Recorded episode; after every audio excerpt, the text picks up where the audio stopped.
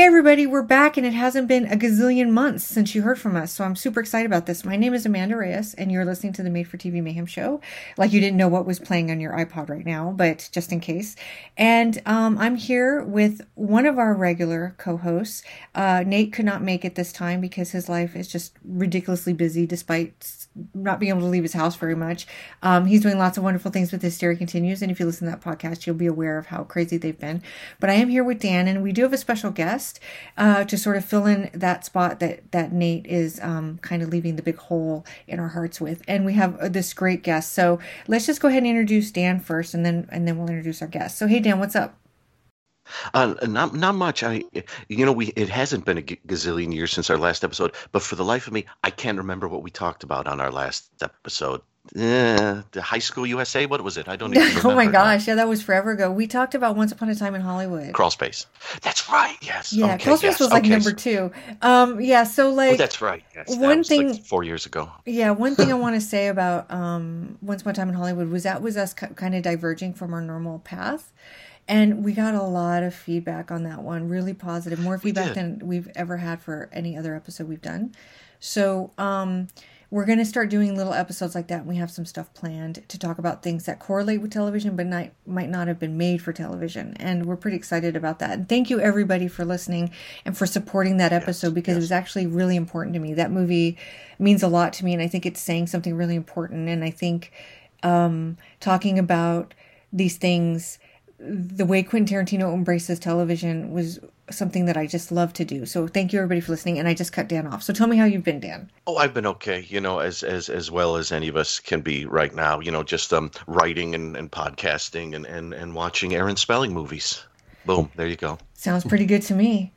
Um, okay. And so we are, we are joined here by our special guest. His name is Jon Larkin. You may have heard him because he's on the Screaming Queens podcast, which is basically where horror goes homo, and um, it's a lot of fun. And he's I'm also stealing that. I'm so stealing that. I, I actually took that from Camp Blood. So if, if Buzz is listening, I had to take it. Uh, yeah. But but it is it is kind of what you're doing, and you're bringing a, a really interesting perspective into the horror world, which I love. The conversations are always really good. And aside from, we can talk about your podcast here in a second, but aside from that, you also write for a soap opera in the U K called Hollyoaks, and that made you yes. extra perfect for this episode because somebody actually requested that we talk about Aaron Spelling, which was great. They they sent out a tweet and they tagged us both in it. And they said they would love it if we had a podcast about Aaron Spelling. But I think both of our schedules yes. don't allow for full podcasts. Oh, no. Yeah. So Sadly. We're going to do this special episode. But go ahead and tell us a little bit about Screaming Queens. So Screaming Queens, we have been around now. I can't believe we've been around for four years. Um, wow. And we are a small little British queer horror podcast, and um, I feel like most of the queer horror podcasts out there are usually sort of North American, um, mm. so ours kind of stands out a little bit because we're British, we're not from London, we're sort of regional voices, and we're not um, professional in any way, so we just sort of sit around, talk about horror movies. I mean, we are, you know, we do structure our episodes, and it's not just a free-for-all, we do sort of cover various things, but um, yeah, we tend to just enjoy it, and and it's we we try to make it sound like a conversation that you could have with friends, so when you listen to it, you're comfortable, and you know, you know, you don't feel like you're just being force-fed a load of information or whatever. It's, it's kind of just us talking about the film, talking about um, the things that we love, and usually littering it with filthy innuendos as well. Um, of course. But yeah, we, we sort of we started out talking about queer horror, um, you know, all the classics like Bride of Frankenstein and Nightmare on Elm Street two and things like that. But then we've we've just sort of diverged. We've we've gone off t- on tangents all the time because we we like to sort of talk about queer horror, but also just horror that we love because we feel that, you know, it's why limit yourself really. And usually we can find a queer reading of anything. You throw anything yeah. at us, and we'll find some we'll find some sort of subtext in there. So yeah, it's been four years. We're on our, I think the episode I recorded with you, Amanda, which was last week, was our uh, one hundred eighth episode. Wow. So so we're done. We've been quite prolific, and it's still it is still just a hobby to us as well.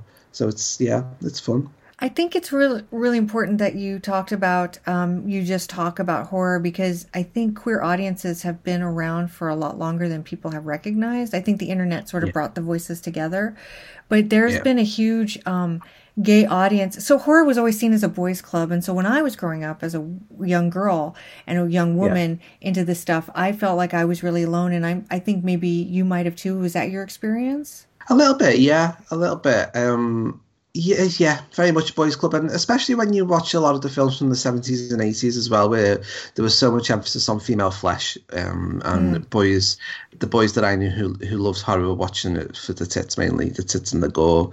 And I I was also watching it for that as well, but it, it, it sort of went towards, that that sort of added to that sort of slightly isolated feeling. So it was nice to get into my, say, twenties and start to realise that, you know, horror does have a big queer following. You know, it's not just me. And it's, you know, it's that old cliche that a queer audience can really identify with the outsider or the survivor. Mm. Or, you know, it's it, that that is true. That is true. I've always found some sort of, um, you know, there's always something to relate to in in many horror films. I think especially if you are a queer viewer or, or, a, or a, a viewer from any sort of marginalised community. We were talking about, for example, we were talking about Someone's Watching Me last week, and we were talking about Adrienne Barbeau, and um, we were also talking about how um, Lee finds her own sort of family and support network when she moves to L A in that film.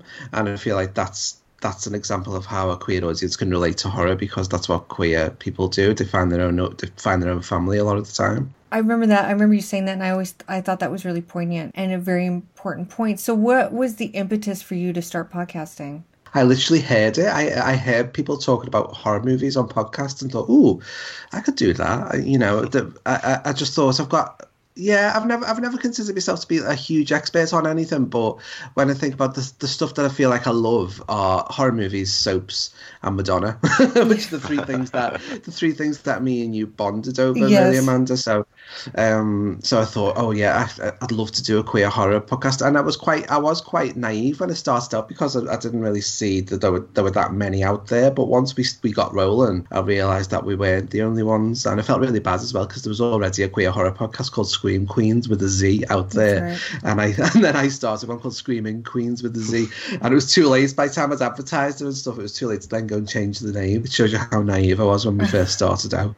Uh-huh. Um, but yeah, there's a, a mutual friend of ours, uh, Chris Brown, who does the mm-hmm. Video Nasties podcast. He I heard him talking about horror and Video Nasties, and I heard, you know, a voice that I recognised. I heard an accent I recognised, because he's from Liverpool like I am, and that really made me feel like, oh, I could do this. I could, you know, I might be able to contribute something to this. So he he was really good, and he he helped me get set up and told me what, you know, how to do it, you know, what software to use, what mics to buy, and all that kind of thing. Chris is amazing, and I discovered his Video Nasties podcast after he completed the run of films. But he used to kind of scare me, and he's, I, he was really amused by that when I told him that. There's because he gets so passionate, you know? Yeah, yeah. And, and the accent, just the way he sounds, there's something about him that it was like, wow, he's really into this, and I'm not sure how I feel about it. And, yeah. and he's like the sweetest guy. He's the most know? gentle person you'll ever yeah. meet. Yeah, and his, his wife is lovely. Yeah, they're yeah. just great people. Yeah. So that's amazing. So let's talk a little bit real quick before we get started about, so you also mentioned that you love soaps. Now, you write for mm-hmm. soap, and um, yeah. tell us a little bit about Hollyoaks and um, Um, and what you do. Yeah, so Hollyoaks is on Channel four in the U K. So there are the four the four big British soaps. There are Coronation Street, which has been running for like sixty years or more, um, EastEnders, Um, which has been running since the eighties, and Emmerdale, which has been running since I think the seventies, late seventies, and then Hollyoaks was the is the young soap, so that came about in the late nineties, and that um, it, it was aimed at a younger audience, so it was, you know, specifically a teen soap, which which was very much issue based. So so it, it, the, it was it was famous for two things: having a very pretty, attractive cast, and also being all about issues. So they covered lots of stuff like, you know, uh, drug abuse, rape, you know, um, lots of things that were affecting the, a young audience uh, at the time and still are now. And then that, so that was born in the nineties, and then it went through a few different sort of eras and a few, um, I, we called them sort of identity crises at the beginnings, because it went from being a teen soap to then suddenly be, it started to be, to morph into something that was a bit more a bit more um, high octane. So there were serial killers involved and, you know, all that kind of stuff. And then um, it went through a bit of a, a, a glamour phase just after I joined, where it became a bit more aspirational, and there were, you know, there were characters mm-hmm. who were like footballers and footballers' wives, and it was all all about the glamour. And then and now it's sort of it's it's it's really found its niche in the last in the last five six years. I think it's it's really found this really. Um, but uh, there are there are three things. Oh no, I won't go into that one. But basically, it, it's found the right balance of issue based stories you can relate to, stories that really uplift you, but also the crazy camp dynasty-esque soap stories, which which I love, um, which I grew up on. Um, so it's it's funny because you could you could be writing an episode where where you are covering, you know, somebody who's self-harming. You could be covering someone who's suffering with bulimia or anorexia, but then you can also be covering somebody who's been kidnapped by their evil twin.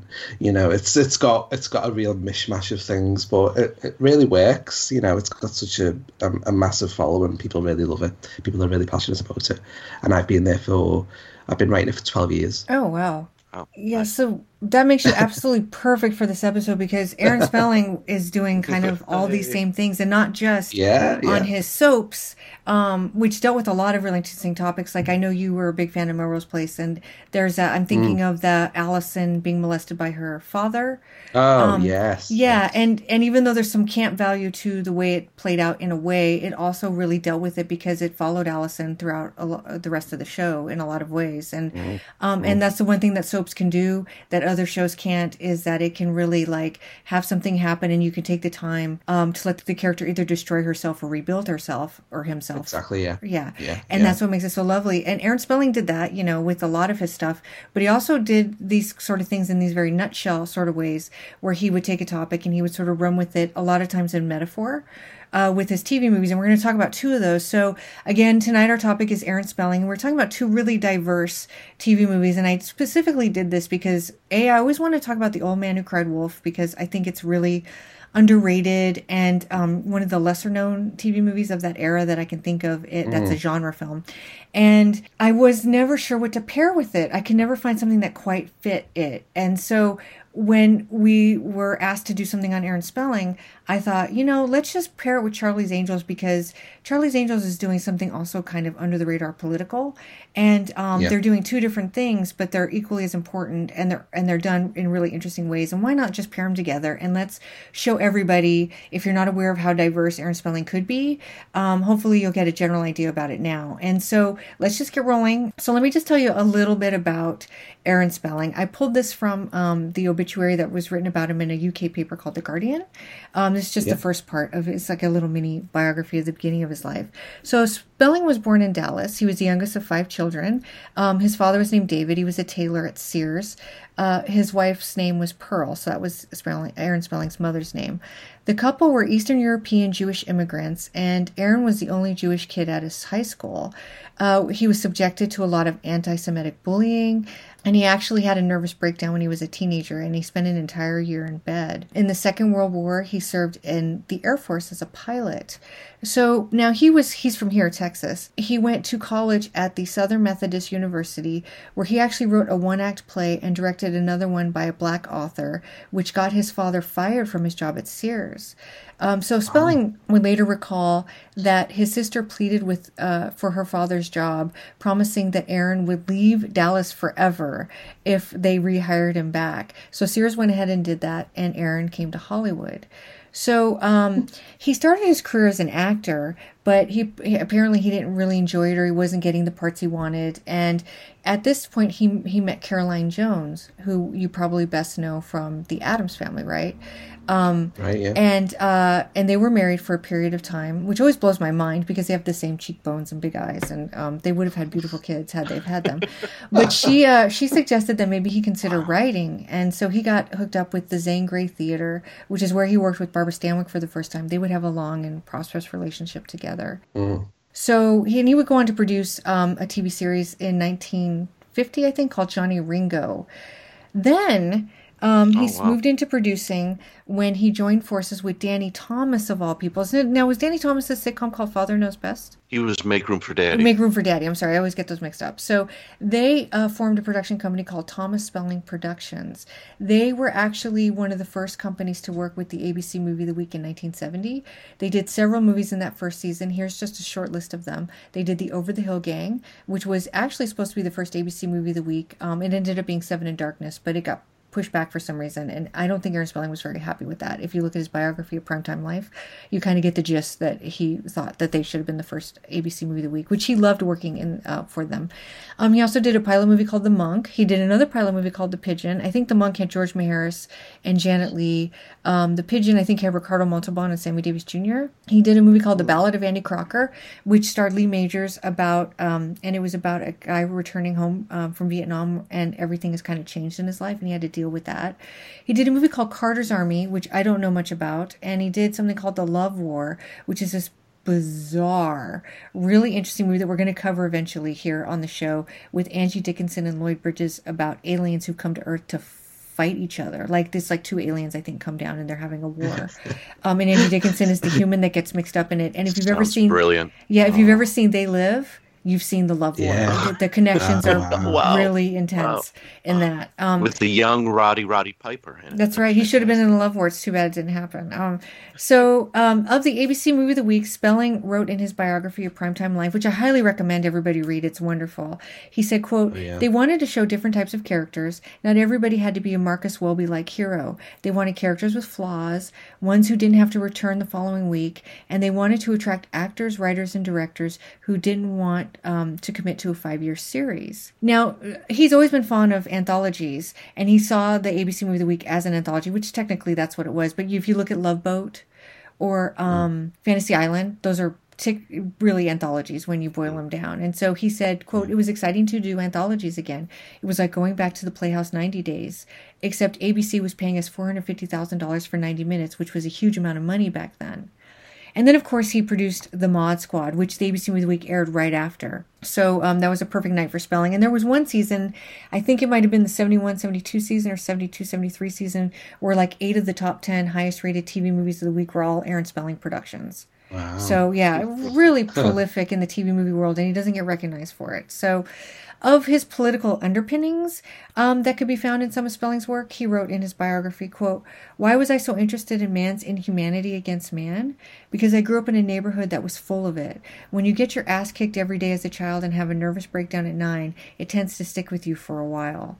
So wow. this was sort of something that followed him, I think, and you can see it when we start to look at some of the themes that he dealt with in his T V movies and in his T V shows.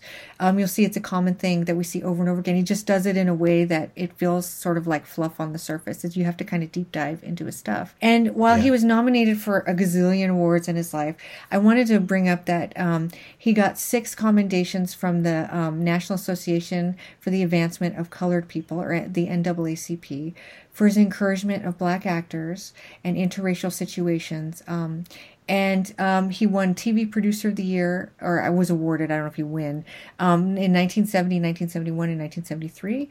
He was um, also uh, won the award for Executive of the Year in nineteen seventy-five, and twice he won the Humanitarian Award from the N double A C P in nineteen eighty-eight and two thousand one. And in two thousand one, it was for donating money to help a black kid with a surgery that he needed. So he Amazing. did a, a bunch of really cool stuff. And it might be worth noting yeah. here, maybe when we get to Charlie's Angels, it'll seem more relevant, but um, Lynn Loring was an actress who was married to Roy Thinnes, and she was in a lot of T V movies, uh, Black Noon and Horror thirty-seven thousand feet are two of them.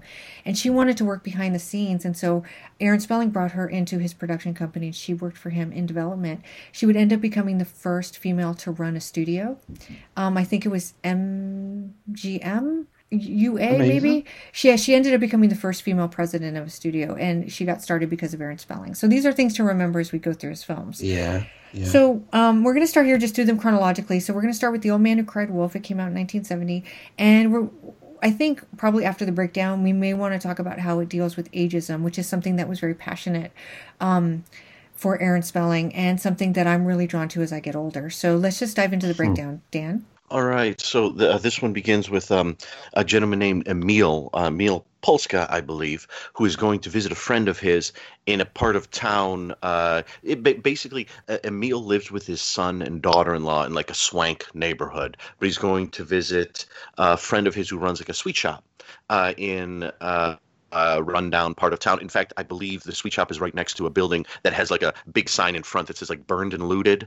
And and the moment you see it, like a bunch of kids run out with stuff in their hands and look around suspiciously and run away. So it's not a great neighborhood. But he goes in to visit his friend, and uh, they go in the back and they, they chat for a bit. And his friend has uh, invited him there uh, because he has one thousand dollars in one hundred dollar bills that he wants sent to the old country, uh, somewhere in Eastern Europe. I want to say Poland, um, but to the old country. And uh, Emil and his friend are chatting, sort of catching up. And while they're there, a young boy, I believe, I forget his name. I want to say Louis, but I could be wrong. Yeah. Um, yes, um, shows up and uh, wa- wants to buy something, but the friend says, no, no, come back later. And uh, so Louis goes, and they continue talking. Someone else shows at the shop. The friend goes in the front room and starts to get, you can hear him getting really agitated. No, I don't have the money. I don't have the money. Emil goes out there, and he sees a... Um, a gentleman with a rubber hose, no less, beating his friend to death. And then the guy attacks Emil and knocks him out. When Emil wakes up a little bit later, his dead friend is there. The police are there. There are all sorts of people there. How do you feel? Is he all right? Are you related? We're friends. Is he all right? He had a heart attack. What? This lady was buying some candy for Mister Stillman, and he keeled over and died. I'm sorry.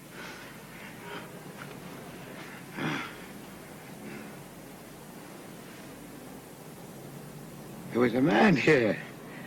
He was hitting him. He hit me.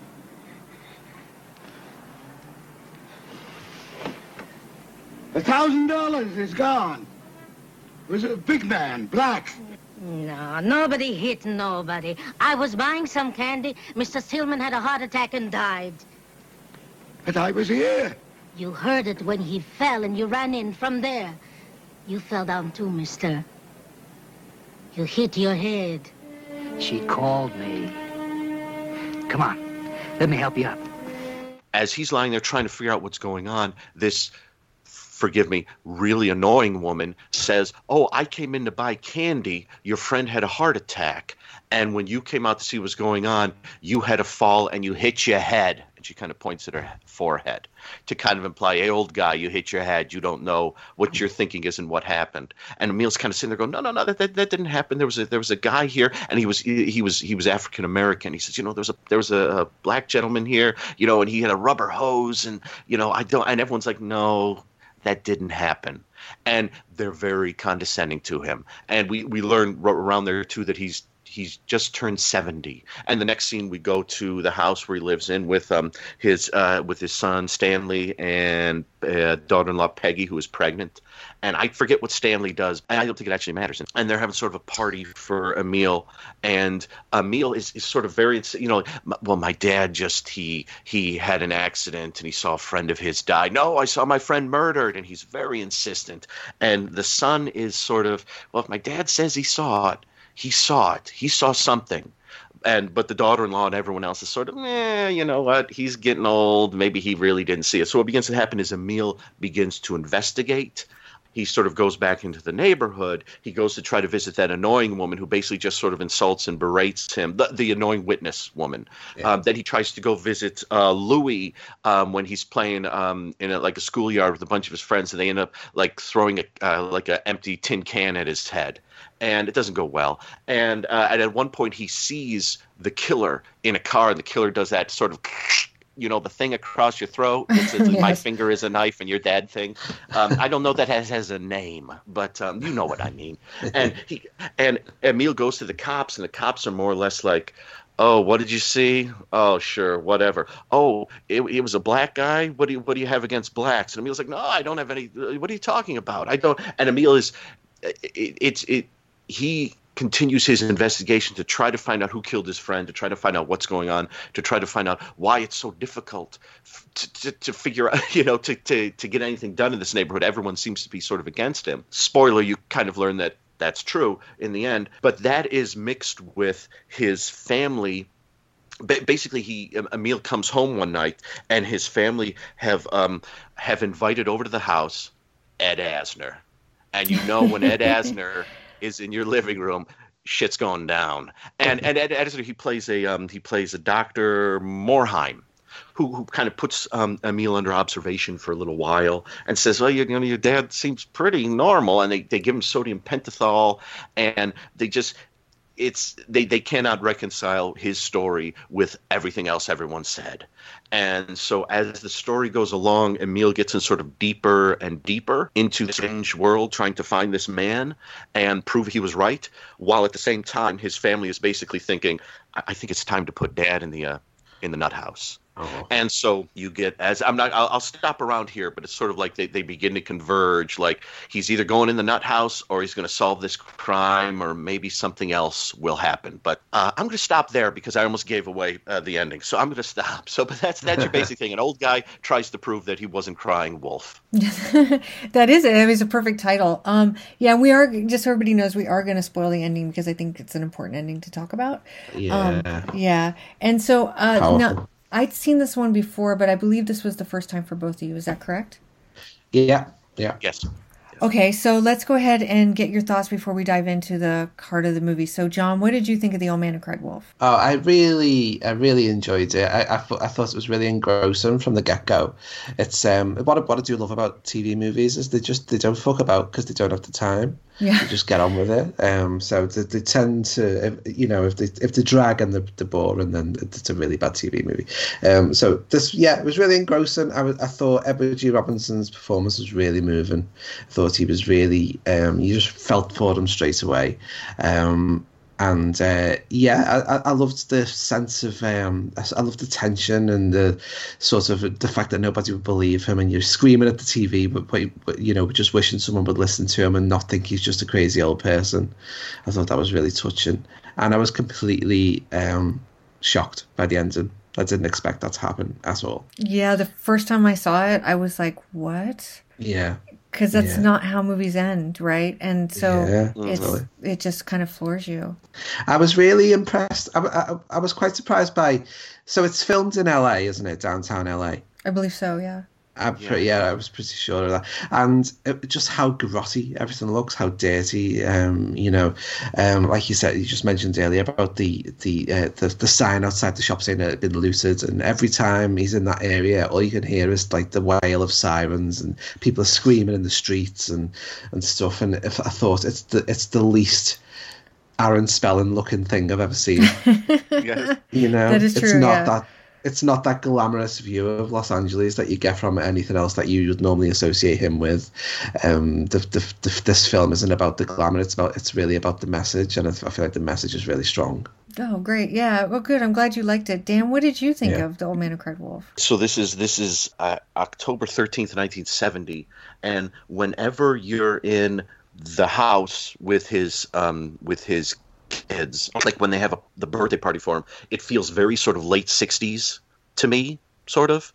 Mm. But whenever he's, but whenever he goes out onto the street, it feels early seventies. So he's almost in like two different, like when there's a scene where he locks himself inside the house, it's almost like he's like, boy, this this decade that's coming up, this is going to be a rough one. I need to make sure everything's bolted up here because I'm safe inside this, you know. It, it, it's it's fun because when you when you're out on the street, everything's very real. When you're in their house, it's clearly a just a big lovely set.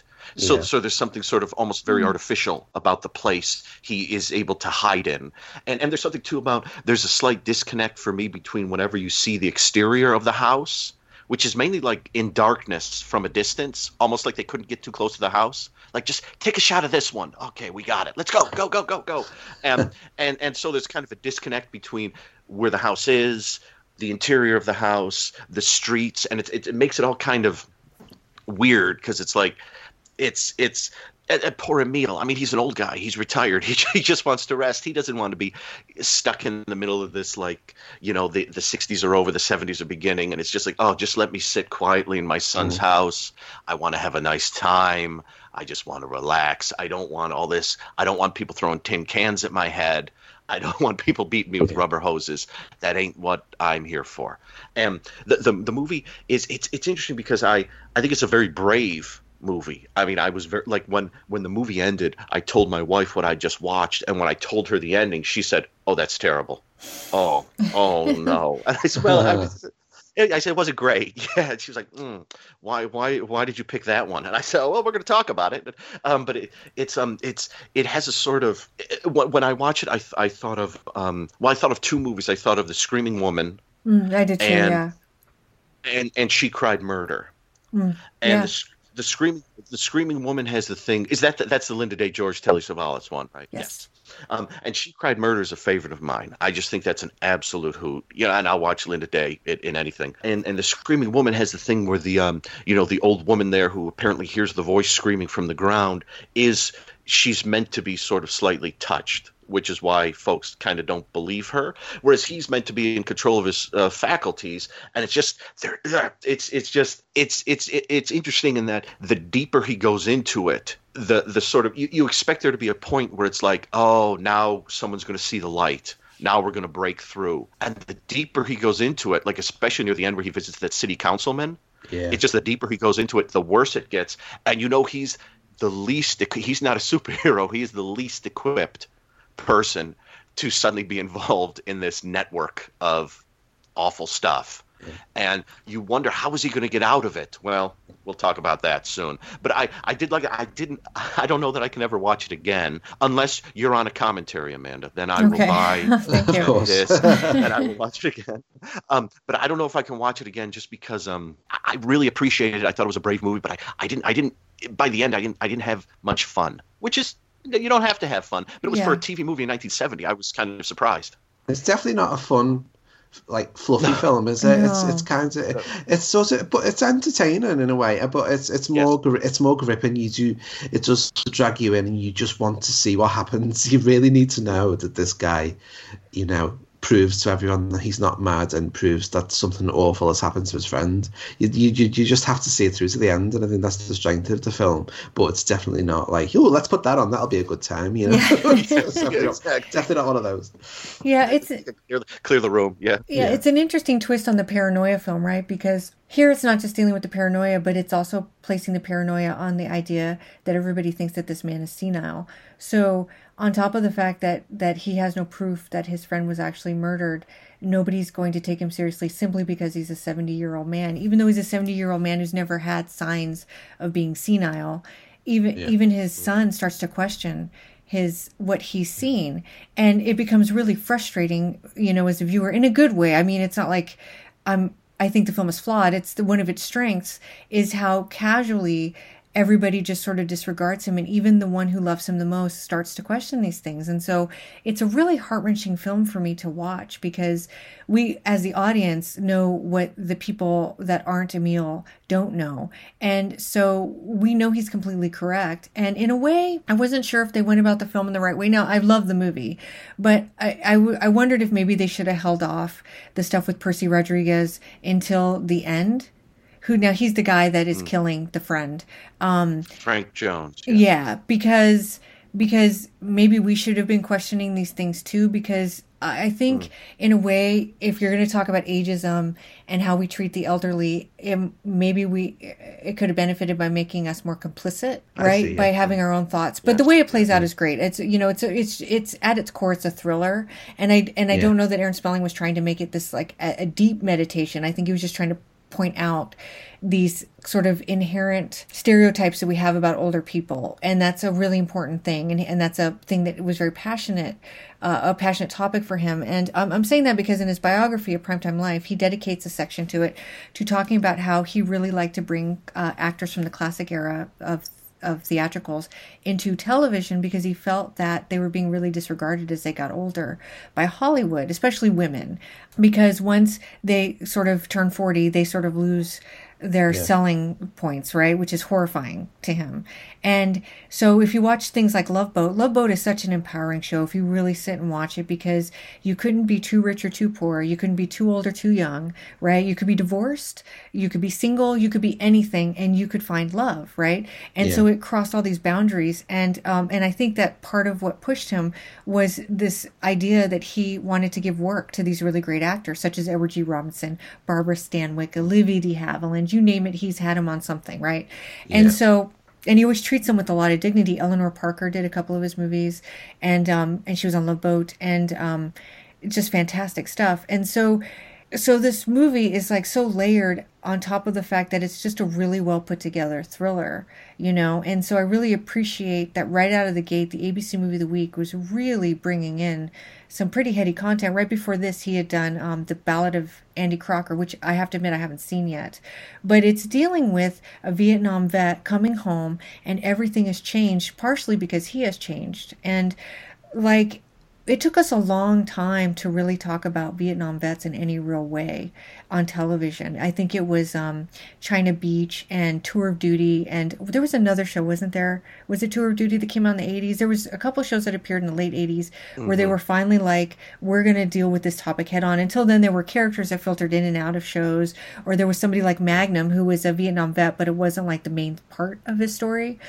And yeah. we kind of skirted around it because we lost the war, right? And because a lot of these people came back very damaged or with problems or um, with struggles, right? And so we sort of pushed it under the carpet, but Aaron Spelling didn't. And as a matter of fact, he did it while the Vietnam War was happening on television where millions of people would see it. So here he's doing kind of the same thing, but dealing with another topic that was still relevant as far as I'm concerned, and that's ageism. And so... Uh, I know I'm going to keep going back to that, even though and maybe I'm skipping over how good the movie is just as a thriller. But the point is, is that he's taking the that sort of paranoid kind of subgenre where you don't know whether or not the person's crazy. Something like Rosemary's Baby, maybe, right? That's it. Yeah, that's that's what I thought of throughout throughout it. I was getting the same palpitations that I got in the last forty-five minutes of Rosemary's Baby, where nobody will listen to her and she goes to the doctor and oh no, he's in on it, and that's that was the vibe I was getting from this totally. Yeah, it's so upsetting because, you know, he's trying so hard to, like, get just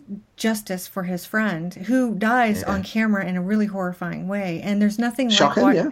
yeah, like watching old people get killed. Like, so, for instance, oh. um, the Hysteria Continues just covered The Fan. And one of the things I love about The Fan is that, like, um, is it Maureen Stapleton is the assistant to Lauren Bacall? And she gets oh. cut up. And...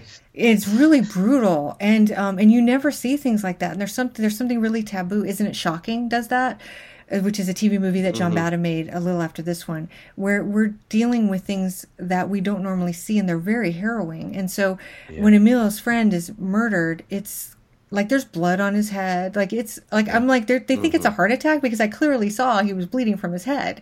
You know, did did you see the the, the one thing when they, when they're saying to him like, well, well I, I was buying candy from him and then he had a heart attack and yet he still has the glass of wine in his hand? Did you see that? And it's still spilled on the floor. It's like, so wait a minute. So he was getting you candy when he had a little glass drinking oh, wine. Is that that does that, that because the moment I saw that I thought, now wait a minute, someone's clearly lying. No one point, no one mentions it. But mm. normally, if you go into a sweet shop, the guy, this especially the kids go into, the guy at the counter doesn't have a glass of booze in his hand. Normally. Yeah. Normally, well, Definitely. It depends on how many kids you've dealt with that day, doesn't it? True. True. I'd be knocking them yeah. back like from ten a.m. on. I'll just be yeah. honest. around by around around here where I live, it's usually the kids that bring the wine in with them. Yeah. Okay, that's cool. That's cool. We gotta have wine with your candy. Yeah, that's interesting. I, I don't. I didn't notice that, but yeah, there's all these indications that that Emile is telling the truth. And I think a scene I'd like to talk about is when he goes to the schoolyard to visit the kid. Oh. Louis! Louis! Louis! Louis! Louis!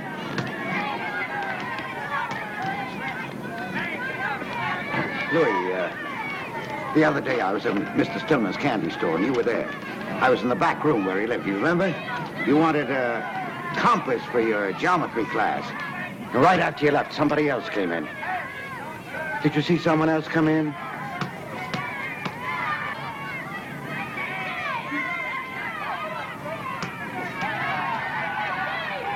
Louis! Louis, please!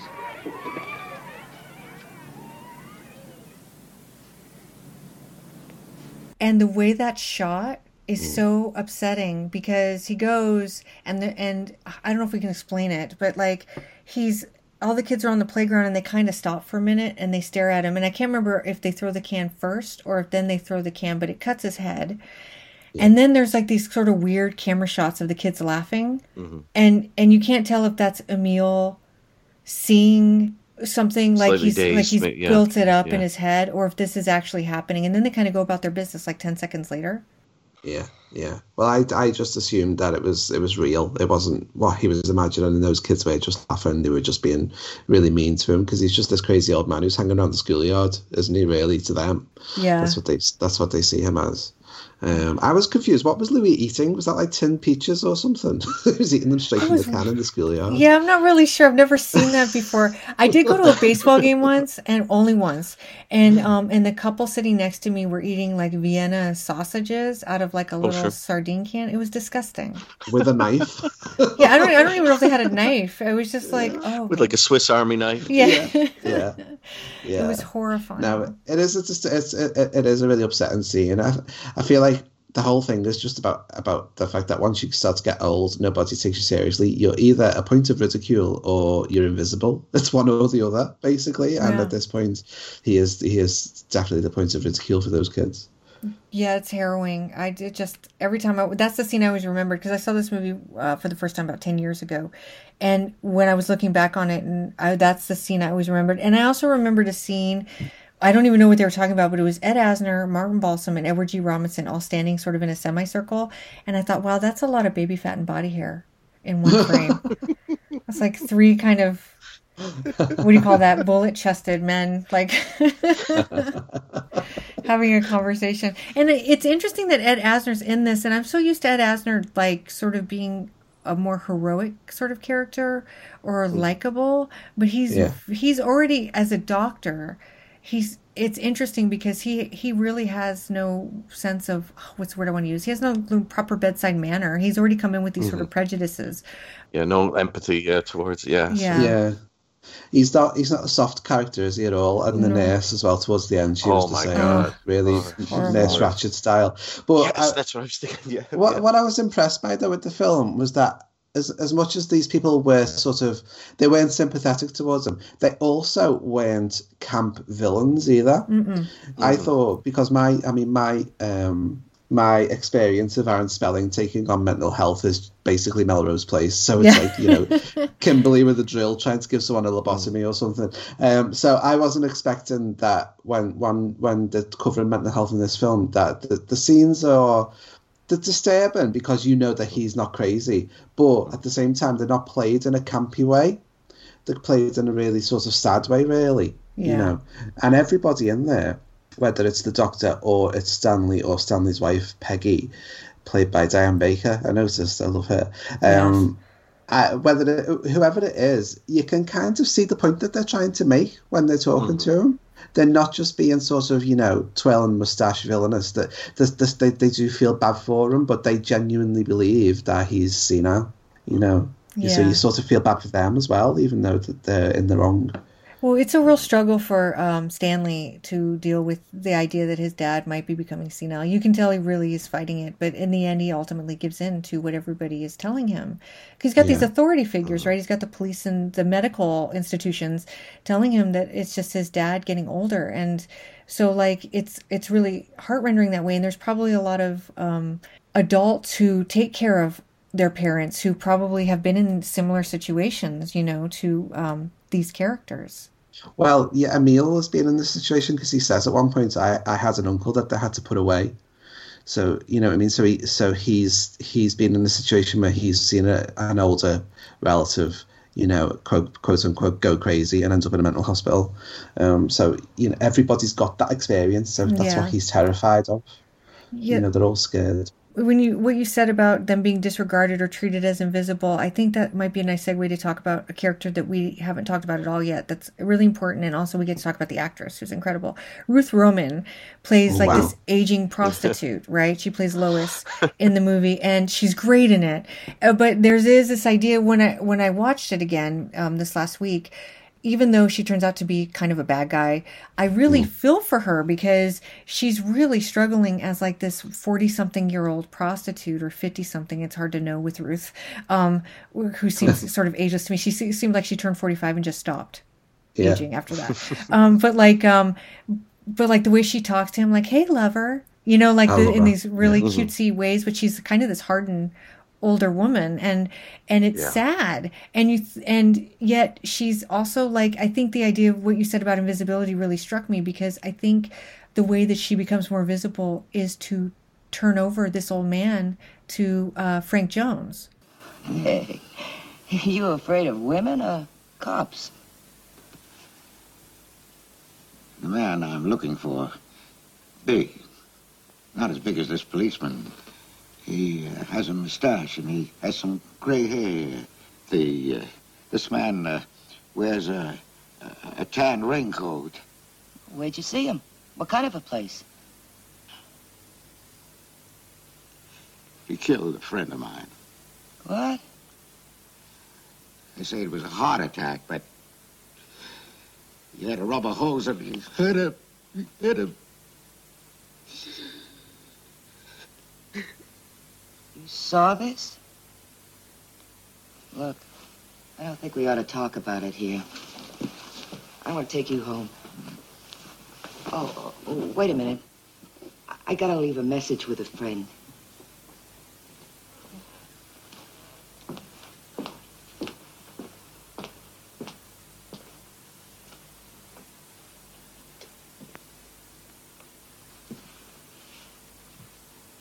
You know what Mister Frank Jones would be about now? Mister Frank Jones don't give me his schedule. I don't give him mine. He and his friends. They remember a favor, don't they? So I hear, Lois. Well, do them a favor from me and you. I got a feeling they'd like to know who I got in my room. Describe the old man's looks to them. I'll do it. It's really sad because uh, there's a great, I mean, there's a great exchange where uh, Emil says to her, did you say that you know most people in the neighborhood? And she says, most men. I thought that was quite funny. I thought, oh yeah, I love you. I absolutely love you. Um, and I thought, when I grow up, I want to be like you. But then I saw her apartment and I was like, nah, I don't want to be like nah. Um, I thought that was really depressing. I, I do love the scenes with them because um, uh, he's he's trying to see if he can get any information, and she's constantly doing the "come on, lover, come on," and saying mm. all these these this bit of innuendo, and it's sort of like there's a mix on uh, Edward G. Robinson's, well, the character's face of like, I might be able to get s- some assistance from her in finding out what's going on, mixed with why does she keep calling me lover? What's going on? There's, there's never like, even when he goes to her apartment, you know, it's like, oh, she's going to make me a little something to eat, and we're going to discuss Frank Jones. You know, but but it's it's it's it's uh, I I just love sort of his face throughout. Uh, like, where am I now? What is happening yeah. here? Well, he's so confused. This this is after he escapes from the mental hospital, isn't it? As well, so he's really he's really he's he's sort of baffled by everything at that point, isn't he? Um, uh, what I thought as well when when the film finished and I look back on it, I thought it never gives you an easy way out because the mm. the sort of uh, the Ruth Roman's character Lois, she would normally be sort of um. I don't know, a bit like comic relief, and she would she would be helpful. She would be the hooker with a heart of gold. Mm. But even she is bad. Even she just doesn't care. She she's she's doing what she needs to do to survive, and that's selling a meal down the river. You know? Oh. Yeah, it's so upsetting because I forgot that she did that, and I was so into the character. Disappointing. She, yeah. yeah, she's such a, a light, fun character, although sad too. But like, you, you just like her. Frank Jones comes in the room and Emil's like, his face drops, and yeah. just the way she just leaves, she doesn't say, you know, goodbye, gents. She just walks right out, yeah. and she's gone from the movie. Yeah. And we're going but on to something else. She she does kind of do him a favor though, doesn't she? Because she leaves those eggs frying too close to her dirty curtains. That's true. That's true. I did wonder about that. Yeah. Maybe she did it on purpose, so maybe she's not so bad after all. I'm not real it, sure it, if dirty curtains is a double entendre, John. It, so, it sounds like a euphemism. It? It does sound, yeah. I'm trying to figure out what it might be, yeah. Let's say yes. I, Let's say yes. Okay. Even, even, even, at, even when you get to the end of the movie, there's a thing where, you know, he's he's in the middle of the city. It's nighttime. He meets those two guys who are very reluctant to help him, but who are also very helpful. And, but but but there's a, there's just like like the ending where his son comes to get him. He's going to drive Dad back to their house, but Frank Jones is following him and has been told, kill the old guy. And so that's happening there, and the other two guys are calling the cops, so you're waiting for the cops to show up. But then you think, even if Emil somehow does avoid Uh, Frank Jones, he's going into a house with this crazy Nurse Ratched, who's going to immediately take him away to like a nut house or an old folks home. So he literally at that point, he's got like no, no place unless there's some sort of miracle. And I guess in one way, a miracle kind of does happen in the end, unless unless something really big happens. Um, he's he's he's up the creek no matter which way he goes. And it's just, there's just something about the end where you realize that, that e- even though he might be safe in the car with his son, he's going to a place where he's going to be taken yeah, away. That's right. Yeah. I, I never thought of that. As it moves towards the ending, it's like, what is it? I mean, you're hoping that maybe like a, a superhero will show up. You're hoping that yeah. maybe he'll, he'll, he'll be, he'll, he'll get some, eat a can of spinach. Yeah, like super just for a minute to just pick up a car and th- just do something. Unfortunately, he does it because he's a seventy-year-old guy, and it ends as it ends. But but it's just um, yeah, it's it's a yeah, it's it's it's a it's a and like I said, I think it's a very brave brave movie. No, I was just going to say the, the way that they pile up, they pile up the, the grimness towards the end is really strong as well, because you have that moment where he go he finds the politician and he goes to him and you think, oh, maybe this guy's going to help him, and then it cuts cuts to Nurse Ratched and Peggy, and there's a really heartbreaking moment when Peggy realizes that when he goes into the home, he's probably not going to be coming out again. Yeah. So she thinks that he's like going to go away for, she's only packed like three nights worth of shorts for him, and she thinks, you know, it's going to be temporary, and then the, the cold nurse basically says, you know, it's, it's senile, par- senile paranoia that, you know, he's not going to be coming out again. And then you think, oh, God, okay, but maybe the politician will help. And then it cuts back to the politician, and he's crooked, and he's the one who's pulling all the strings, and he's he's going to get he's going to get him killed, basically. You're just like, oh, no, there's no hope.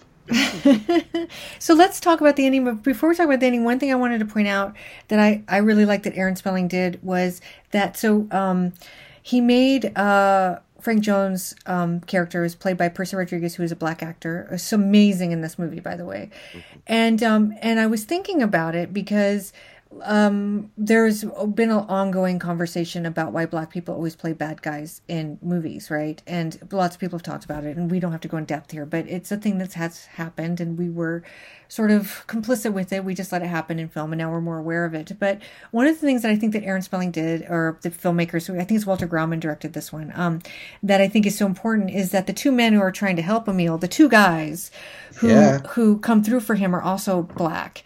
And yeah. yeah, and the balance of that I think is so perfect and, and so nuanced and so um, subtly done, but with an idea that we don't want to just point a finger at black people, right? We want we we're, we only have one black actor in this movie so far, and he's the bad guy.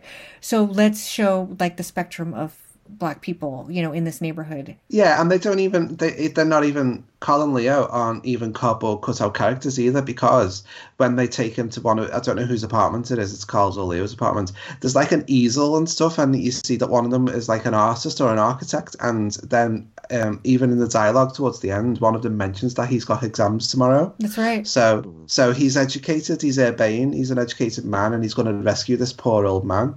So, you know, he's not, they're not even just like in there as tokens, they're in there, they're in there as sort of, not fully fleshed out, but The, the more rounded than you think they are, really, those two those two guys. Yeah, I, so it's part of the movie that I really appreciate uh, that he did. And it also was really nice to see people take Emil at face value, right? And mm-hmm. um, and possibly yeah. because they are marginalized characters as well, right? So yeah, yeah. living yeah. in this really horrible ta- uh, part of the city that they live in. And um, and even at the end, when they feel sort of helpless and they have to let him go about his way, when he goes to see the councilman, they go ahead and make the phone call just to make yeah. sure that he's okay. And it's such a... Uh, A really moving part of the film for me. It really sticks out to me as something that I think the audience also needed, because we're all sitting here saying Emilo's right. So there has to be just one. We can't all be this corrupt, right, in this place. And then here come these two, like, sort of beautiful people that come and, and at least do their best to try to rescue him. Yes, yeah. it's it's such a lovely touch to the film, and very well balanced, um, and with a lot of thought. Uh, like John pointed out, you know, these characters are real. They come across as very real people, and it also shows the spectrum of we're not just going to stick a black guy in here and make him a bad guy. There's all kinds yeah. of people in the world and blah blah blah, and I just think it's just well done, and I wanted to point it out. And also also the black guy who's who's the bad guy is he's having his strings pulled by the evil white politician right. as well, so mm-hmm. that's right. Yeah, there are white bad guys too. Well, I mean, and aside from also Nurse Ratched and the doctor, mm. and they're sort of under the radar bad guys because they come in as like these authority figures, right? And I guess the police yeah. do as well, and and we're supposed to like respect their opinion, but they're completely wrong about everything too, you know. mm. So it's just the whole world is working against him, and that comes to play at the end. So I don't know, Dan, do you want to go ahead and, and sort of give us the ending? Oh, sure, sure, sure. That's a rough so, one. Um, So, uh, so Stanley is taking a meal home, where obviously he's going to get taken away as soon as as soon as they get there, and uh, Frank Jones, along with the, uh, a guy, are are are following uh, Emil, and they've basically been told to kill him. And uh, there's there's some sort of um, like a, a detour has been set up or something as they're driving home, and so they they end up having to go down an alley. And they get to the end of the alley, and there's a car blocking the end of the alley, and and the, the son is like, "Oh, what is this? This is crazy!" And Emil immediately recognizes, "Oh my God, that's that's uh, Frank Jones's car. He's around yeah. here somewhere." And he's just saying, "Come on, let's just back it up, back it up. Let's get out of here. Come on, back it up." And Stanley, his son, is like, "Oh no, let me show you something, Dad. Let me just let me." And he begins to get out of the car, and then the moment he steps out of the car, you hear like a little noise. And suddenly Emil doesn't look well, and Stanley is a little confused for a bit, and then he realizes that his dad has just been shot. And I believe, forgive me if I'm wrong, I think his, uh, Emil says, "Is it you see?" Or, you see? or I think, yeah, yeah, yeah, yeah. are his last words, and he dies in his dad's arms. And the movie ends. And I believe you can hear sirens in the background, but you don't know if those are the sirens you're always hearing or whether those mm. are the cops uh, coming to them. How they would know they were down the alley, I'm not sure, unless they are complicit in it too, and maybe set up the, the detour. I or something think like that. I think when the when the two guys called the police at the end, mm-hmm. I think they probably saw the detour too. Do you know what I mean? I think mm-hmm. the police were coming. Sure, yeah.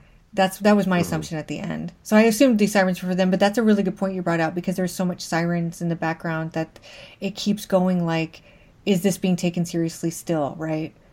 Yes. Mm-hmm. So so tell me your initial reactions to the ending, John. Hmm. I was uh, I was shocked and I, I was shocked and moved, and I thought what I really liked about it was that there were no bells and whistles, there were no pyrotechnics, you didn't even see the bullet, it, there wasn't even a big gunshot, it was just like, as Dan said, a little noise, and then he dies, and then it ends. It's just like kicks you in the stomach and walks away. Basically, that that's how it, that's how the film ends. It's like this bully kids. Yeah, it's just, it's so powerful, and you know, ruminating on on it as well. I, I kept going back over.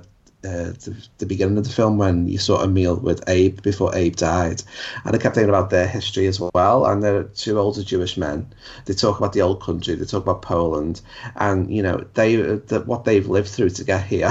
you yeah. know, they've lived through the Holocaust to get here, um, and the the younger generation won't quite get what what they've been through, they won't quite get the struggle that they've been through, and Emil throughout this film is dealing with people who are burying their heads and not looking at what he's trying to get them to look at, and he has seen firsthand in his home country uh, as a younger man mm. what happens when that happens, when when people don't pay attention to the evil that's that, right that oh that's so interesting know? Yeah, you're doing the commentary um, I, with me, John, because that's so, such a great so, point so for, For me, I carry. I felt that weight of, of. I felt that weight on Emil's shoulders throughout the film. So for him to then just be shot like that and then just die quietly, it was really, just really powerful. Yeah, I agree. Um, yeah. Dan, what did you think? Oh yeah, well, when it ended, I, I actually I rewound it. Um, just just a few minutes. Did I just see? Did that did that yeah. just happen? Really? Yeah. They just they they literally. I was going to say like they they literally like put him in an alley and shot him. I mean, it's like, yeah. like sort of sort of the way like all his like prospects and everything trying to figure out what's going on and just his life. They just get thinner and thinner and thinner. And then finally he's in an alley and he, get, he gets silently killed mm-hmm. and it's over. And it was just I, I was I was I was uh, shocked. I was taken aback. I really did want, want to see him not die. Boy, that would have been great. If they could have figured out a way where he didn't have to be shot in an alley, that mm-hmm. would have been awesome. I, I do the, the the two things that did come to me though is I wonder what, what happens immediately after that. Yeah. Would they have to shoot the son too? Um, uh, mm. I, I don't know, because I, I thought what was going to actually happen was he was going to hear the noise, look at his dad, and then all of a sudden the car was just the the, the Frank Jones's car was just going to peel backwards out of there, so he couldn't see it anymore. And then he realized, but the car is still there, so I'm wondering um, how mm. that's going to work. I mean, because if if the car doesn't go soon and the cops are coming, unless everyone can convince you know the the son that he's crazy like his dad, what's going to happen right there? But it, it just just right at that moment, it's like, oh, my God. And the, the weird thing is there are so many bad people in this movie. And because of the way it ends, as far as you know, none of them are going to get their comeuppance. There, there's yeah. going to be no way that, you know, old guy who might be senile shot in alley is going to topple that city councilman. You know, Frank Jones is probably not going to get caught. Those cops aren't going to get taken down. That really annoying lady, you fell on your head. She's going to be just that kind of half like um, the last time you see her, he's, he's trying to catch her and she's in a bus. And he's been shot up with sodium pentothal, and he's a bit woozy trying to catch her. And like the last time you see her, she's in a bus looking at him, and she has a bit of um, a look on her face that's a mix of almost shit-eating grin and a bit of, forgive me, kind of go fuck yourself, old man, yeah. kind of look on her face. Mm. And you're like, none of these bad people, I think, are going to get their comeuppance in any way, which is always tough. To, I mean, I know, I mean, I my first thought was like Night of the Living Dead.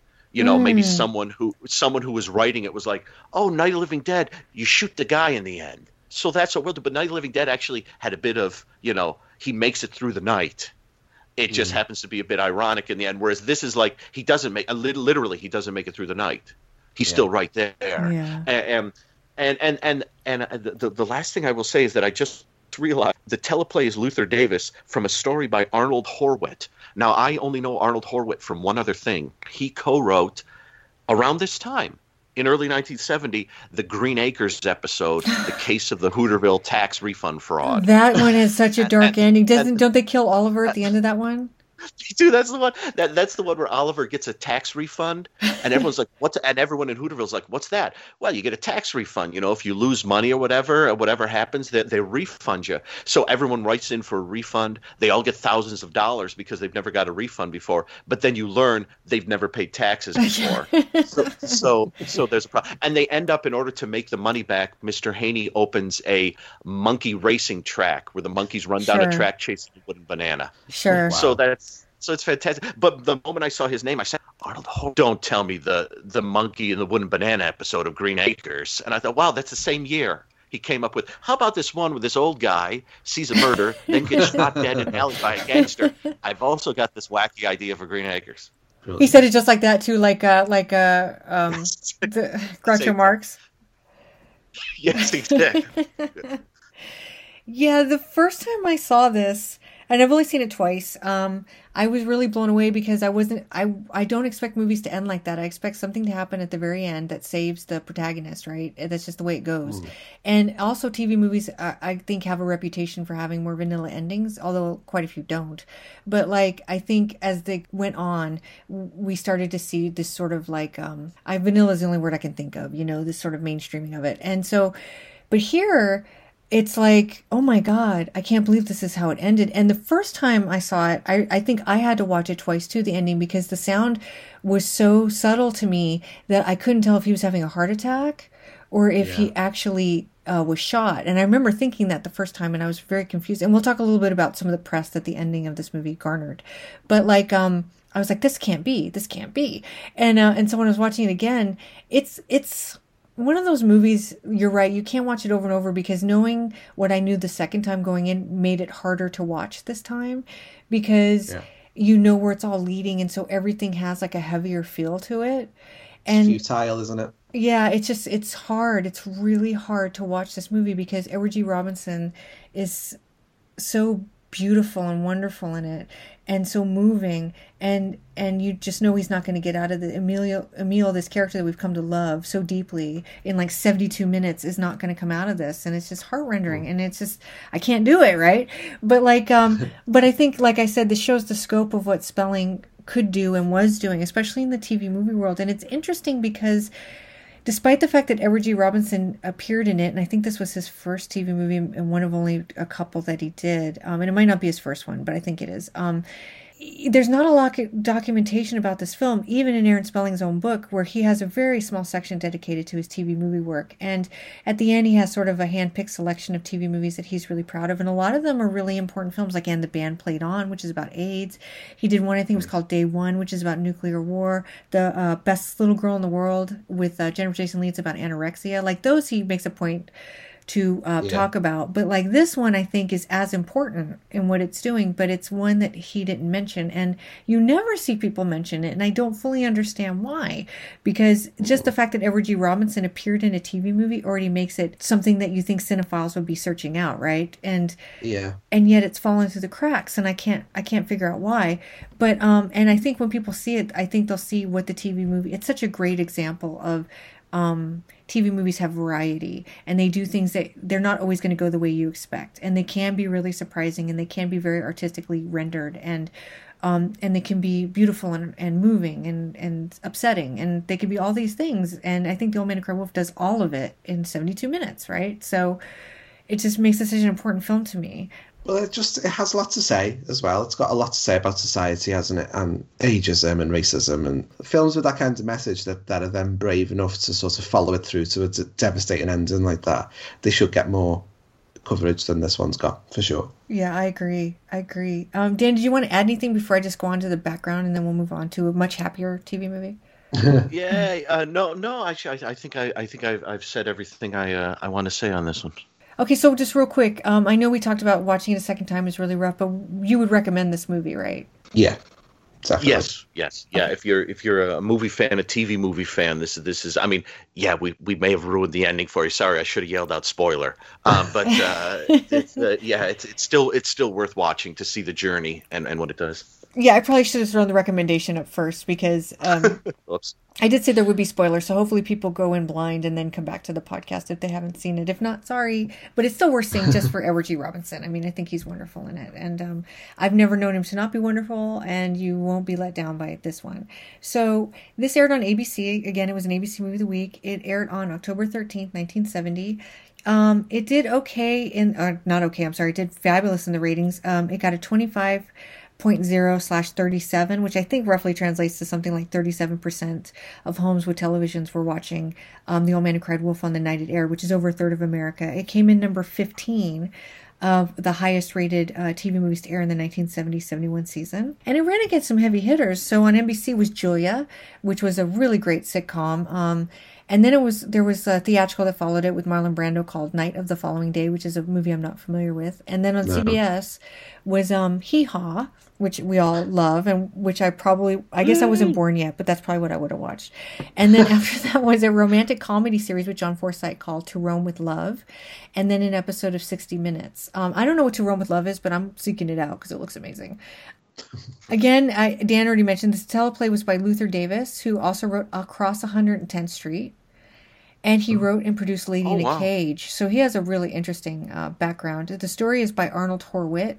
This is his only T V movie credit. Um, he was a lyricist who wrote several Broadway stage scores, which I thought was really interesting. This was one of Edward G. Robinson's last projects. Um, his last being the T V movie Mooch, which I think is about a dog.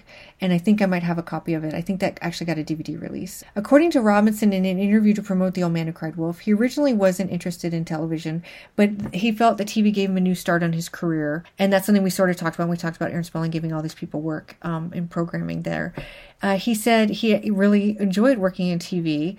Um, he also said he thought Emil was really interesting, and it, as an actor, he found that there was a lot he could do with the character, which I think he did. He would he would really only do a handful of T V work, which really started here. I think he was on an episode of um, Bracken's World the same year he did this. He would also go on to be pretty unforgettable in the Night Gallery episode, The Messiah of Mott Street. I'm not sure if you guys have seen that, but it's a no. Christmas um, Night Gallery episode. Oh, yes. With yes, Yaphet Kotto. And he plays yes. an old man who's dying, and his grandson goes out looking for help, and he runs into this guy played by Yaphet Kotto who he thinks is God, and he brings him home, and all this amazing stuff happens. It's a really beautiful episode. Um, that's I guess those are the, this and that are actually what I know Edward G. Robinson best for, and I know uh, obviously he's done way huge things bigger than that, but these are the things that I kind of grew up with and with and stuff like that. So anyway, of Emil, he said, "The man I play is a character that many people can identify with. The whole world seems to be against him, but he has to prove he is right. The production company was most fair and met my terms. I'm not a difficult actor, but a man my age must ask for some concessions. I greatly enjoyed doing the film, and my closest friend for sixty years, Sam Jaffe, who played the murder victim at the beginning, was in the picture to give me support." So I don't know what the concessions were, but maybe he wanted a nap. That's a total ageism oh. stereotype, by the way. Yeah. He just wants cigars. Yeah, that might be it, yeah. But, cigars um, and hookers. Yeah. Why not? Why not? Can I just say, just quickly before we move on to the next one, um, was just uh, the the scene in the precinct where he goes to tell the police what's what's happened. There's a fabulous um, precinct hooker that gets dragged past the screen oh, yeah. with a wife there. It's one of my favourite things to spot in American T V oh, yes. Yes. from, from the seventies yes. and eighties. Cagney and Lacey always does a good background hooker at the precinct. Yes. So yeah, I love yeah. that. So I yeah. love it. Shout out had... to that hooker. I would love it if they had an actress that always played the background hooker. Like that was the her same job. One, yeah. Yeah, they just bring her in. Oh yeah, I'm working on policewoman today. Yeah, I'm the background hooker. I would hooker. love that job.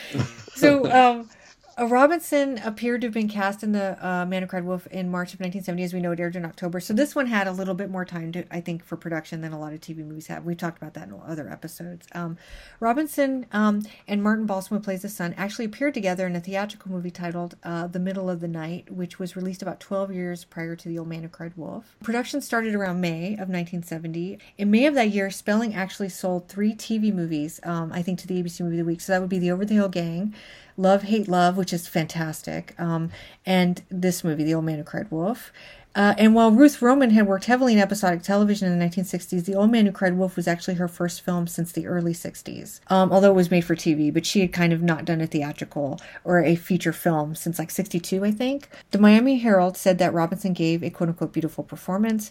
The Minneapolis Star said that it was better than average. These were like the only reviews I could find. Um, the Saint Joseph News Press from Saint Joseph, Missouri wrote, quote, Robinson hasn't lost a touch. He is still able to communicate cold-blooded fear, inarticulate frustration, frustrations and gutsy determination. I think that's a really great synopsis of Robinson's character right there.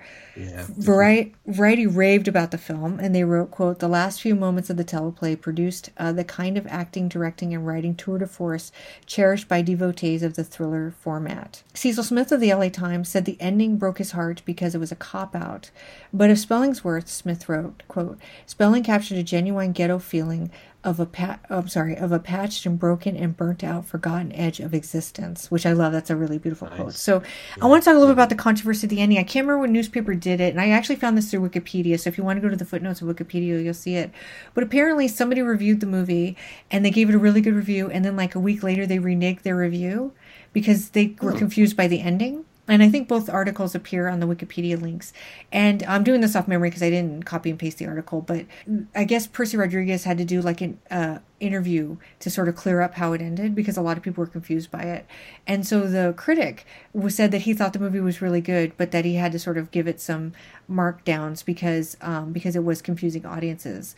And that's interesting because my first viewing of it, I fully didn't understand what happened myself. And I guess maybe that's the point because I think even though we are complicit and we know what's happening to him more so than the other characters, I, I think there should be this idea of, of what exactly has happened. You know what I mean? For me, it's well played, but I, maybe if you don't get that chance to rewind it like I did, it, mm. it could be mm-hmm. really frustrating for viewers, right? So, yeah.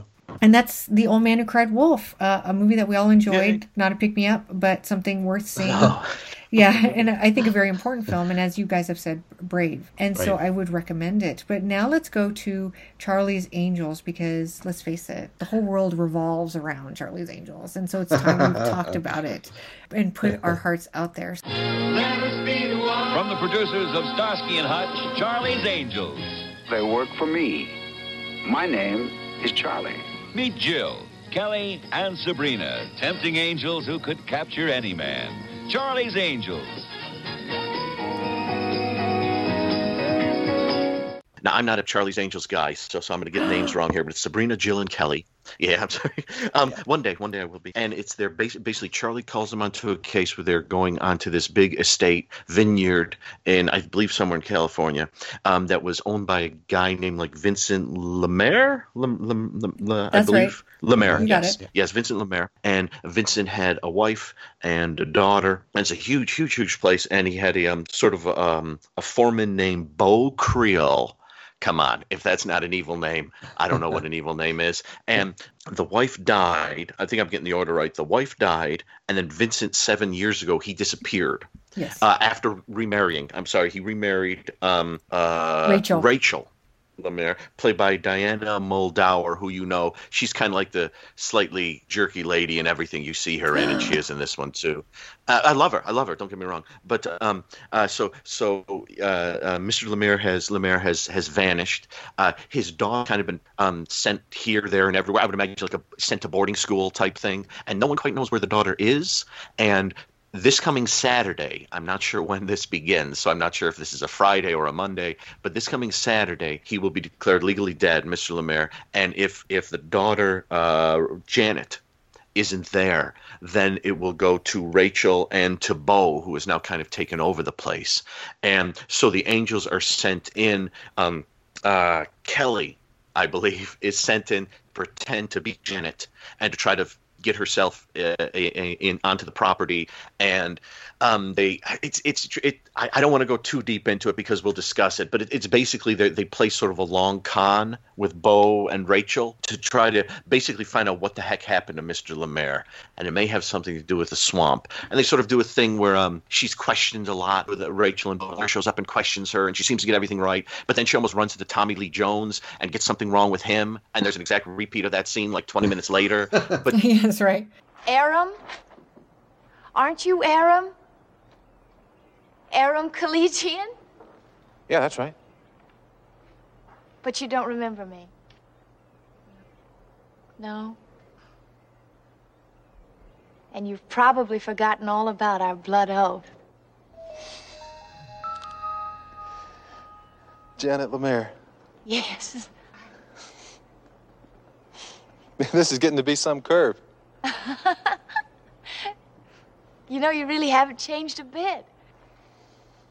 You have. Have I? Well, little girls do grow up, they say. Sometimes into beautiful women. Thank you. Hey, how's your collarbone? Which collarbone is that? Well, don't you remember the day I fell out of the hayloft in the barn? The barn? The barn down by the river. You know, I'm getting pretty tired of meeting Janet Lemire's every day. What the devil are you two up to? Who? You. And the one yesterday, the one that filled you in. Filled me in about what? You can turn it off, honey. There never was a barn down by the river. I made it up.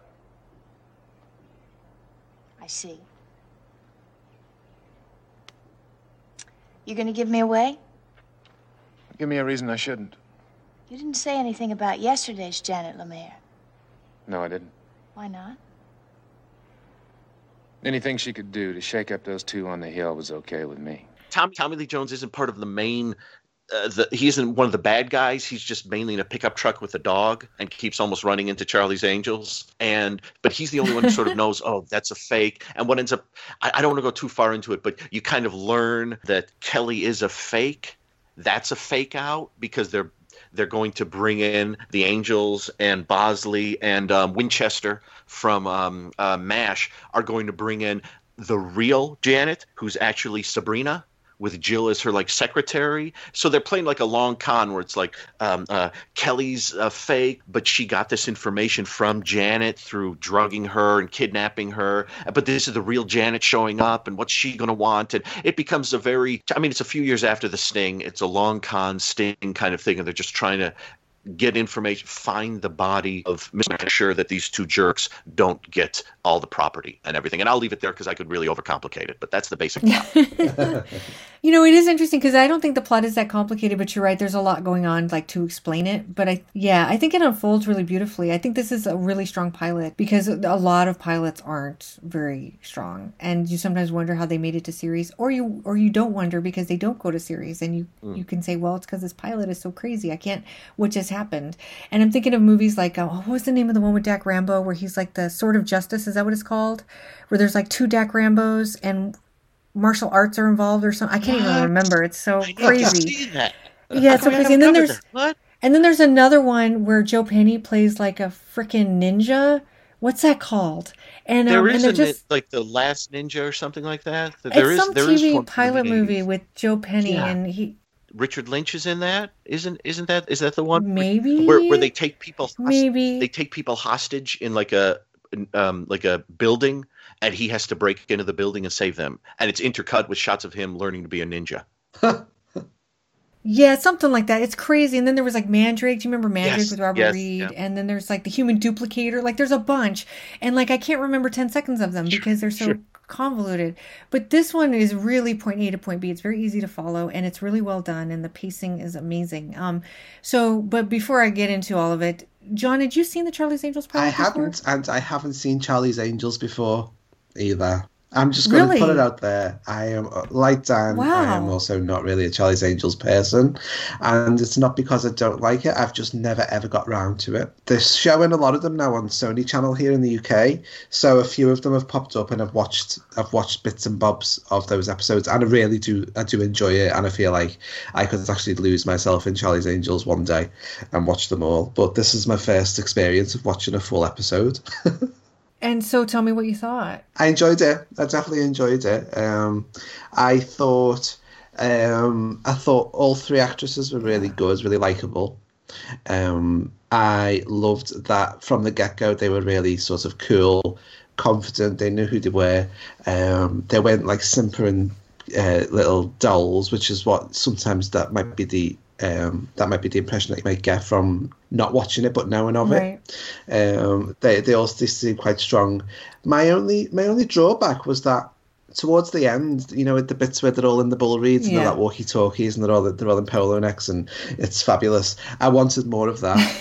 um, I wanted more turtleneck. Basically, I wanted more. Yeah, I wanted more of the girls sort of yeah. swinging about in action and, and yeah, yeah. being campy. Um, whereas I, th- I felt like some of this pilot got a bit lost in its plot. It was just sort of it dragged out a little bit for me. Um, however, I did I did enjoy it, and it's, it has made me more convinced than ever that I should watch the series. Yay! Okay, Dan. Dan, what did you think? I, I kind of agree with uh, a lot of what, what John said, and I will also uh, say that, yeah, I, I, I know of the series. I, I think maybe I've only watched one episode in the past. Um, I know, I know. I Well, there are so many seventy series, and I'm just trying to get to all of them, and it takes time. I'm, I'm Now I'm watching Canon, so when sure. I get to the end of Canon, I'll get on to Charlie's okay. Angels. Well, that'll be a totally different adventure for you, trust me. Once you get off of Canon, yeah, you, you don't want to get back oh, on, you know what I'm saying? No. We're kidding. Canon's a great um, show.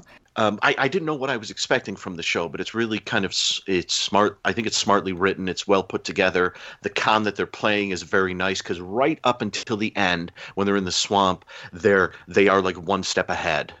Yeah. And they don't do a full-on Sting-like thing where like you, you keep thinking that the gangster is going to that might be ahead of them, but then you get to the end and realize that the gangster was right behind the whole time and they, they went out doing their sting. This this one does the thing where right near the end, there's a bit of, oh, we discovered they're they're pulling a trick on us, and then guns start going off and people start getting kicked in the groin, things like that. This was directed by the Moxie, yes, of course, was. Mister Moxie, and it was written by the guys who wrote White Heat, which is a fantastic screenplay. And one of them was nominated for Academy Award for The Man with a Thousand Faces, the Lon Chaney uh, oh, Senior cool. biopic. Wow. So so these are like these are respected um, sort of Hollywood writers who are yeah. apparently very meticulous writers and like would take like ages detailing everything before they would start writing. And so you can sort of see that, I think, in the screenplay. Uh, but but there is a bit on that. There is a bit of... Um, you want to see the I wanted to see the Angels kicking more butt. Yeah, it's it for the first like three quarters of it. It really is this this wonderful sting that they're working through. But there are a few like um, um, uh, Sabrina and Jill don't really do anything for like the first half of the movie. Mm. It's it's all basically Kelly. They kind of show up in sort of the about like thirty, thirty-five minutes into it, and and I was. I was kind of surprised that this was a Charlie's Angels thing because I thought there would be more sort of action and them jumping around and working together. But yeah. it's kind of because of the, the nature of the sting. It doesn't really work like that. I, I might be able to shed just a little light. So something that was new to me, and somebody actually contacted me too to make sure that I mentioned this. And I saw this. There's a there's like a Wikipedia, not a Wikipedia like wikipedia dot com, but a wiki dedicated just to Charlie's Angels. And I was perusing it, and I was looking at their pilot movie, seeing if it had any information on it. And one of the things that they mentioned was that uh, Kate Jackson was originally hired to play Kelly, who would go would end up being played by Jacqueline Smith. And I believe this was a vehicle for Kate Jackson because she had been on The Rookies. And matter of fact, she was still on The Rookies when the Charlie's Angels pilot aired, and Rookies is a Aaron Spelling show, and I think he mm-hmm. was looking for a vehicle to put her in as a star, and something apparently happened be, right before they went to production, and Kate Jackson decided that she'd rather play Sabrina. And so I think the way it was originally structured was that it was supposed to be sort of a, uh, a showcase for Kate Jackson, mm-hmm. and and it nice. ended up going to Jacqueline Smith, who does a fantastic job, by the way, in the role. She's really um, good. Yeah, she's amazing. And we'll talk about my favorite scene here in a second. But so what I think when they originally laid it out, they wanted to put a spotlight on a certain actress, and then things got rearranged. Okay. So that it makes more sense, I think, with the context. But you're right. Yes. I was even thinking this, is, and I've seen this a few times, but when I was watching it this past time, I was also thinking, yeah, you know what? They really do show up kind of late into it, the, the other two angels. And that's kind of interesting. And, and the the moment all three of them are together in the end, it really, to me, it like it, it's kind of been a it's been a fun sort of uh, journey. But the moment they all are together in the end and they're facing off all the guys with the guns, at that moment it like clicks, and you're like, yeah, here, this is it. This That's this a, is yeah. what I wanted to see. It's this, almost yeah. it's almost like like an origin story where they bring together like two or three superheroes or something like that, and then in like the last ten minutes they meet up and do what it is, and you're like, yeah. Is that what you did? You went, yeah. Uh, yeah, you're darn right I did. Awesome. Yeah, I love this movie. Um, I love it. I think so. When I I've been watching The Angels since I was a kid, since it came on T V. You know, all the girls watched it, and we all picked our favorite angels. And at, and growing up, I was always a Sabrina, right? Sabrina was the smart one, and whatever. And I always loved Sabrina. Um, and I always thought maybe I. she was the angel for me. And then when it came out on D V D and I watched it, the whole five seasons, like straight through, I came to realize that Kelly, played by Jacqueline Smith, is really the angel. And it could be possibly because she's the only actress who made it through the entire run of the show, because the other actresses left, like Farrah Fawcett left after the first season, and then Kate Jackson left yeah. after the third season. And and they can never really replace the chemistry of those three girls. Um, even Cheryl Ladd later, I love Cheryl Ladd, but um, it wasn't the same. And then when they came, they brought Shelley Hack, who's a wonderful actress, but I don't know that she was right for Charlie's Angels. And then the last season is actually a really interesting season with Tanya Roberts. And mm-hmm. it's a really um, underappreciated season because a lot of the episodes were directed by the guy who made the Toolbox Murders. And I think he did, yeah, I think he did a bunch of them, but the ones in the fifth season really stand out to me. They're really amazing, and some of them are gritty and dark, dark. Wow. And um, and it's amazing to me that he did those two things. But the thing about Jacqueline Smith, and you see it here in the pilot, is Kelly Garrett is afraid of nothing. There is nothing. There's no fear in this woman's heart. And you see it throughout the series. She delivers babies by herself. She lands planes. There was this one episode in the first season where she goes to visit um, this uh, girl's boyfriend. He's abusive. And she goes into his apartment and he basically threatens to punch her. And she's like, what are you going to do? Are you going to punch me? She like, she calls him on it and he can't do it because wow. he's terrified. And that's the kind of character Kelly is. And so in retrospect, it's perfect that she ends up doing the first half hour of this because she is the fearless angel to me. She is the one. There's only one episode where I think she breaks that character, and it's a really weird episode later on with like a like a singles club where you sit at a table and there are phones and people call each other on the phones and they flirt oh, on yeah, the phones yeah. and then hook up afterwards. And there's like a direct. Like Have you really? In, in um, Nice, France. Oh, so weird. Did you get a call? No. Um, I think I was with Ben at the time, my husband. So I think we played a game where he went and stood at one table and I called him from, from my table. Oh, that's cute. Okay, that's cute. Yeah, it's a, it's a really strange episode. Um, you might like that one because there's a drag queen in it too that's really interesting. It's it's not my favorite episode because it's the one where Kelly breaks yeah. character, but it's an interesting episode. Anyway, um, so so I, I love that she kind of got to take the spotlight here because it would turn out she'd be sort of the angel to carry the torch, uh, so to speak, through the entire great. run. She's great. She's great as well. She does carry it because yeah. what I do love about her is how much she enjoys toying with the bad guys. Yes, she re- she mm. really fucking plays with their minds. Yes, yeah. She, you know, she's like uh, she's like a cat with, with it's like cat, a game of cat and mouse with them. I think um, what what I did think was one of the possible flaws to it is that you never ever believe that any of them are in danger because they're so cool from the get-go. Yeah, yeah that is yeah. true. So, but that's that's that could be good or bad, really. It's not it's not necessarily a, a criticism of the show, but from the beginning, you you do. I loved the three of them from the from the get-go, and I thought neither of these girls are going to be a victim in any way throughout this. They're, they're going to be one step ahead the whole time. I so I love when she's yeah. laying in bed and they brought this poison. And they're like, because she's oh, like, yeah. I drink warm milk every night with hazelnut or whatever. And they're like, so they're taking the poison up. And Diana Muldaur's character's like, are you sure she's not going to smell the poison? And Bo Hopkins, who plays Bo, by the way. And by the way, Bo Hopkins is the sexiest thing I've ever seen. I just want to put that out there. He is so hot in this. He's hot on Dynasty. He is hot in Sweet sixteen. Uh, Sweet sixteen. He's yeah. hot in Mutant, you know, with Wings Hauser. And, and like... He just, I can't. And Tommy Lee Jones. Oh, man. Tommy Lee Jones. Yeah, I can't Tommy get Tommy Lee Jones in his double denim. Oh, the machismo in this movie is too much for, for my yeah. little weak heart. It was just too much.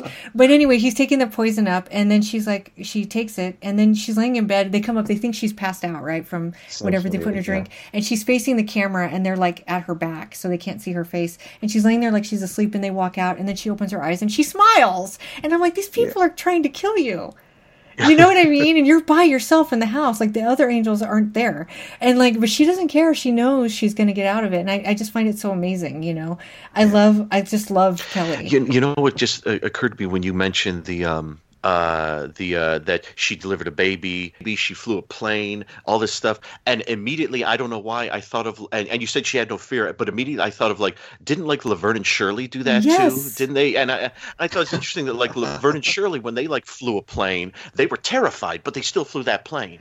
I don't know if there was an episode where they delivered a baby, but I bet there, there was. There probably was. So- and I bet they did a great So he, great job of it. So here's the thing. Sorry. If I can remember, I'll post it with this, but I, I did a, like a photo thing where I merged a picture of uh, Laverne and Shirley with the Charlie's Angels.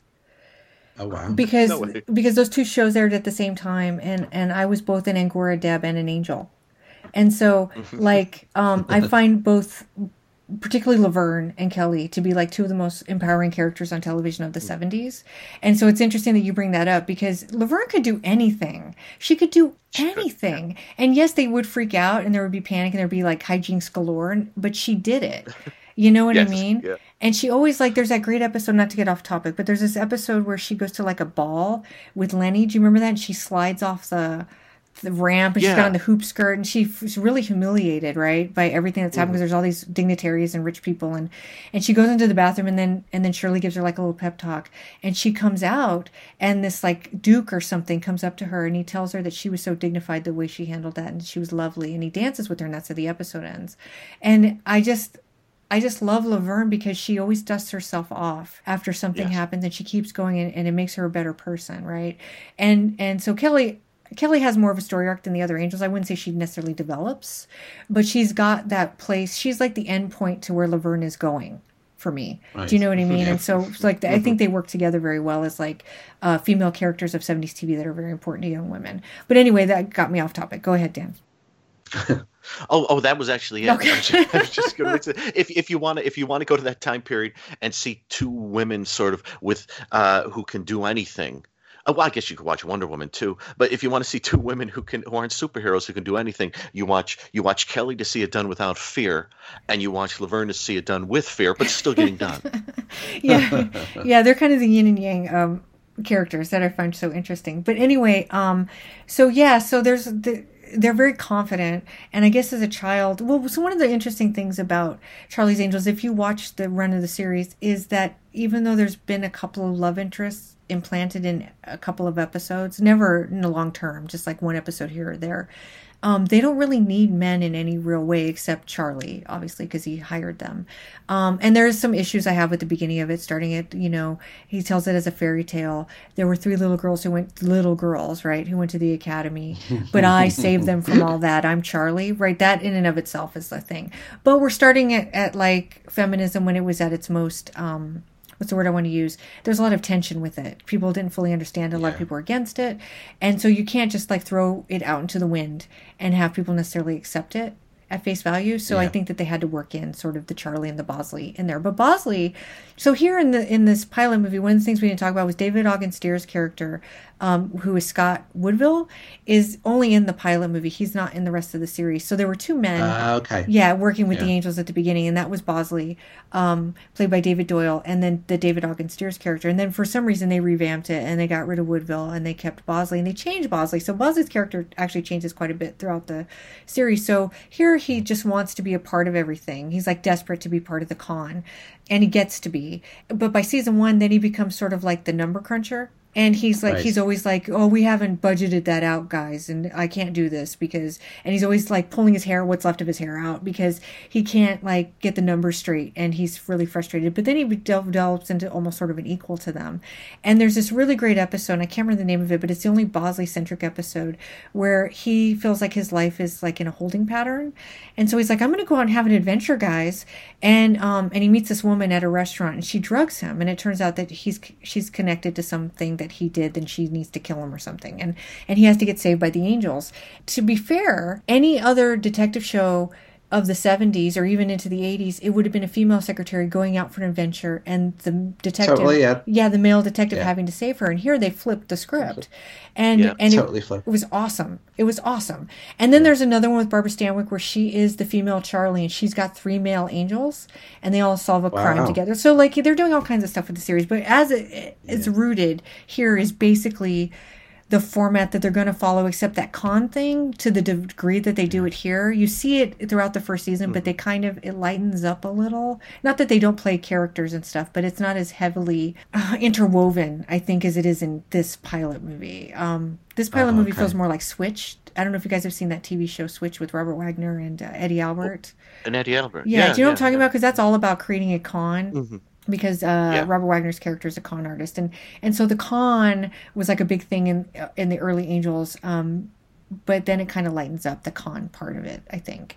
Uh, is there anything else we want to talk about? Because I feel like we're bouncing around. And I don't know if I've I, skipped over anything. It was just, I was just talking about, um, when you were talking about that love interests and stuff, I what I thought at the beginning of this was, oh my God, is Charlie Gill's love interest? Because whenever he speaks, oh, yeah. she seems she seems like so turned on by by John Forsythe's voice. She's like crawling across the desk to talk to, to talk to him on the phone and stuff. Like, what the hell's going on? Um, I thought that was quite funny, and I thought it was quite interesting how, um, how when Kelly is being grilled by the family lawyer, and she's really she's she's done her research, and she's really shit hot, and she's not going to be she's not going to be brought down. But then when, when Tommy Lee Jones bats his eyelashes at her, she completely loses it and and, and, and trips herself up. Yeah, you know? It is Tommy Lee Jones. And then the same happens with uh, Sabrina as well. You know, the minute that she sees Tommy Lee Jones, she's like she lets she loses she lets the guard drop. Yeah. So the Sabrina character would actually fall in love a lot more than I remembered when. When I went through the season, the show again, when it came out on D V D, she's always, and it's interesting because she was the one that was considered like the smart one and the most autonomous. Yeah. And she's actually the one that falls in love the most. And when she left the show, they married her off, which I thought was really interesting. And she got pregnant mm. or something. And I was like, wow, I don't know, because she had this whole career for herself, right? And then she gave it all up yeah. to get married and have a kid. And I, I always thought that that was a dig against her for leaving the show. But I'll tell you a little bit about her. Um, Well, she she named the show, didn't she? She did. So she, that's right. She she, she yeah, came up so, with it. Yeah, that was in yeah, my background. I, yeah, I just I watched some Aaron Spelling interviews today, so oh, cool. that's how I know that. Um, but so she comes across to me that that um, Kate Jackson had the most power of the three women. Um, I don't know if that's true or not, you know, behind the scenes. I think it was originally because she was coming off the rookies and because she did already have an established relationship with um, mm. Aaron Spelling. I think Jacqueline Smith had appeared in some Spelling projects, but mm. didn't wasn't like they didn't have much of a relationship as far as I know. And Farrah Fawcett, I think, came into play because for a couple reasons. One, she was in The Murder of Flight five oh two, which I believe was an Aaron Spelling T V movie. And also mm. because she was married to Lee Majors, and I think he was a friend. Mm. And I think... Uh, I'm doing this off memory. I think maybe he was an in for her. And originally, when they brought her in, they were worried that she wasn't really much of an actress. I think she'd done a lot of commercials. And they were like, well, she's really pretty. She has got a lot of presence and she's got good chemistry. So let's cast her. But we're going to give her five lines, right? Like they were literally mm-hmm, going to yeah. give her five lines. And then she yeah. got on there to into the casting crew and started working on production, and they were like, you know what, she's actually really good, let's give her some more work. And so her her her uh, character expanded in the pilot, and it's kind of a testament to Farrah Fawcett's um, talent that for years we had a hard time accepting her in any other role, because she we all thought she was like Jill Monroe, right, for so long. Mm-hmm. And then she came and did Extremities and The Burning Bed, oh, course, and yeah, Small Sacrifices, yeah, and a bunch of amazing yeah. T V movies. And then we realized what a good actress she was, but she was actually not she was actually not Jill. So we forget to acknowledge that yeah. she was so good at playing mm-hmm. Jill Monroe yeah. that we thought she was Jill Monroe for like a decade. You know what I mean? And so, um, so she really honed her skills on the show. And um, she's, I think personally right off the bat, I mean, I don't know what she was like when she auditioned, but between auditioning and coming on the show, I mean, she's, to me, she's really magnetic right from the get-go. She's really, she's got really she, yeah. good comic timing as yeah. well. She's really funny when she plays Jilly Lou, the, the Swamp Girl. Yes, yes, yes. Right, she's great as the Swamp Girl. Hi. I'm Bo Creel. I know who you are. Mister Hawkins warned us about you when we bought this place. You b- you bought it? Yeah. My grandpa and me. Gave Mister Hawkins what he paid for it, twenty thousand dollars. Him and his family went back to Arizona. Who is it, Jelly Lou? Calls himself Bo Creel. What's he want? Don't know yet. Well, you see, uh, I'll come here with this very generous business proposition. I don't trust a man whose teeth don't show when he smiles. When Hawkins sold you this place, I guess he forgot to mention it was worthless. Didn't have to. Any fool could see that. It's mostly swamp. Then why buy it? Oh, you wouldn't understand. Grandpa had always wanted to find the right piece of swampland where he could live out the rest of his days. Born in a swamp he was, just like me and my ma, in a bayou down by the mouth of the Big Muddy. As far as your eyes could see, it was swampland with tree stumps rotting in the slime. But it weren't ours. And she does, and, and it was fun to, to, to see that, like, when they're fighting in the swamp in the end, she's the one who's, like, like in the swamp water. That's right. Like, yeah. she's the one, like, up to her neck in the swamp water with this cute little hat on. She's the Sammy Joe, isn't she? Yeah, she is, yeah. Well, she was, she's the, she's the athlete, quote-unquote athletic she, angel. You know, you see her playing tennis at the beginning, and she, she actually skateboards in an episode. And yeah. and um, she's like, she's kind of the daredevil of the three of them. Um, yeah. She she had just been uh, uh, one of the supporting cast, well, the very little supporting cast of Harry O., which oh. got canceled right around this time. She, when David Jansen, when Harry moves from San Diego to Los Angeles and moves into like an apartment complex, she's one of the uh, ladies who lives there, and it, they kind of sort of almost date. And I, I, I know that because I'm, I'm rewatching Harry O, and I know that Harry O was canceled right around when Charlie's Angels took off, and uh, David Jansen was pretty much told it was because, well, we don't we don't do that sh- sort of show anymore. That's when Jiggle T V really oh. hit big. And he was told, yeah, we don't we don't do that sort of show anymore. And I think it was David Silverman or whoever told him that. Yeah, you know, T V really had a really interesting fluctuation in this point. We talked about it when we covered the Harry O pilot, and so I'll just briefly go over mm-hmm. it. But like it, so Dan, of course, is the Green Acres, Petticoat Junction, uh, Beverly Hillbillies expert, and he probably knows more about the rural purge than I do. But, oh yeah, yeah. But so like in the seventies, even though those shows, or late sixties, I should say, when those shows were were getting really good ratings, the um, Nielsen's was able to determine like what portions of the country and what types of audiences were watching these shows. And they decided oh, okay. that the audiences for the Betty, Petticoat Junction and Beverly Hillbillies, they were large audiences, but they weren't the type of audiences that they wanted. They wanted more urbane and whatever oh, people. Yes. And so they canceled all those shows. Those uh, with, that's why they called it the Rural Purge, because all these kind of country-based shows were gone. Any Anything oh, with a tree in it. Yeah, anything with a tree, that's right. With greenery. Yeah, it was oh, no. gone. And then they brought in like Kojak and these other shows. And so they were these like more sophisticated cop shows. But what's really interesting is between the Rural Purge and the Waltons, which was like maybe two years, the Waltons came and it became like the biggest thing that anybody had ever seen on television. And even yeah. though it's not Beverly Hillbillies, it was about these people living on a mountain during the Depression, right? And and it turned out that the audiences did want that stuff. And so the, then we started seeing more heartwarming television come. But then Jiggle T V came afterwards. So we went again from like the yes, sort of innocent television, right? After gritty, we went innocent, gritty, innocent, and then whatever you want to call Jiggle T V, right? And so like it, it just it fluctuated so heavily throughout the seventies. And so Charlie's Angels kind of hit the nail on the head because it came, so to speak, mm-hmm. because it came right at that time when we were starting to move into the sexier stuff, like with Three's Company, and I guess Love Boat would be part of that to a degree. Mm-hmm. And um yeah. and so it was it was a really interesting time for T V. But what Aaron Spelling was doing, you know, obviously, was that he was t- injecting feminism into sort of the mainstream consciousness in a way that it was more palpable. I feel like yeah. second wave feminism it, at its height in the seventies, early seventies and late sixties was a time full of a lot of tension, right, between the sexes. Yeah. And and so I think the word feminism got a really ugly connotation attached to it. A, a bad rap, yeah. It got a bad rap, yeah. And so so shows like this, and there were a lot of T V movies too, really took care of that. From what I can see, talking about this and talking about um, the Old Man Who Cried Wolf, Aaron Spelling was really good at hoodwinking you into into watching something that dealt with issues, but you didn't realise that that was happening until you were halfway through. Yeah, yeah. You yeah. know, and I, I, I said it before when my my impression of Charlie's Angels before I watched this was that they would all just be sort of all cardboard cutouts like little dolls, and um, but within five minutes I loved all the characters because they, they they all had their own, they all had balls, you know. Yeah, and they're all unique. Mm. So one thing I meant to bring up when we were talking about Jacqueline Smith, one of the, I just want to go back, my favorite scene in Charlie's Angels, the pilot film, is when she gets caught. She's not the right Lemaire. She's pulling a con, and Diana Muldaur mm. and Bo Hopkins confront her. And there's just this scene. It's like, it's like four or five minutes long where she sits down in a chair, and then Bo mm-hmm. Hopkins sits across from her, and then she keeps the con going, and they go back and forth. Oh, she's so cool. Oh. Yeah. Well, I'll say this. You got some nerve coming back here. Do you really think I'd fall for that warm milk bit?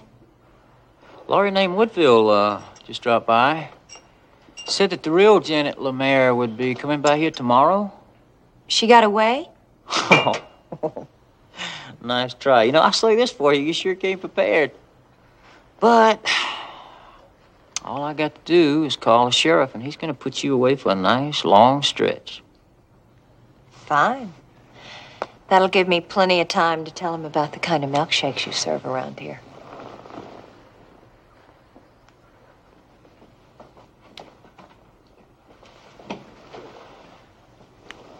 Why did you come back? Okay, she got away. No one knows what I look like. It'll still work. What are you after? Half of whatever there is. Half the vineyards. Grapes? Who's talking about grapes? What else is there? That's what I'm here to find out. That scene is everything to me. Nothing happens, you know, yeah. it's except some dialogue exchange, but the way it's shot and the way um, Jacqueline Smith portrays Kelly, uh, I just get so engrossed in that scene. I look forward to it every time I watch the pilot. Um, it's just amazing. She switches so so smoothly, doesn't yeah. she? Yeah. So, oh, I, I'm a villain too, kind of thing. She's really it's, good. It's nice. It's nice because when I when I watched it, uh, you, when she goes in there and she's um, convincing them that she's Janet, um, up until the moment when Winchester shows up at the door, and um, uh, Scott, sorry, yeah, Scott David Woodville shows yeah. up at the door.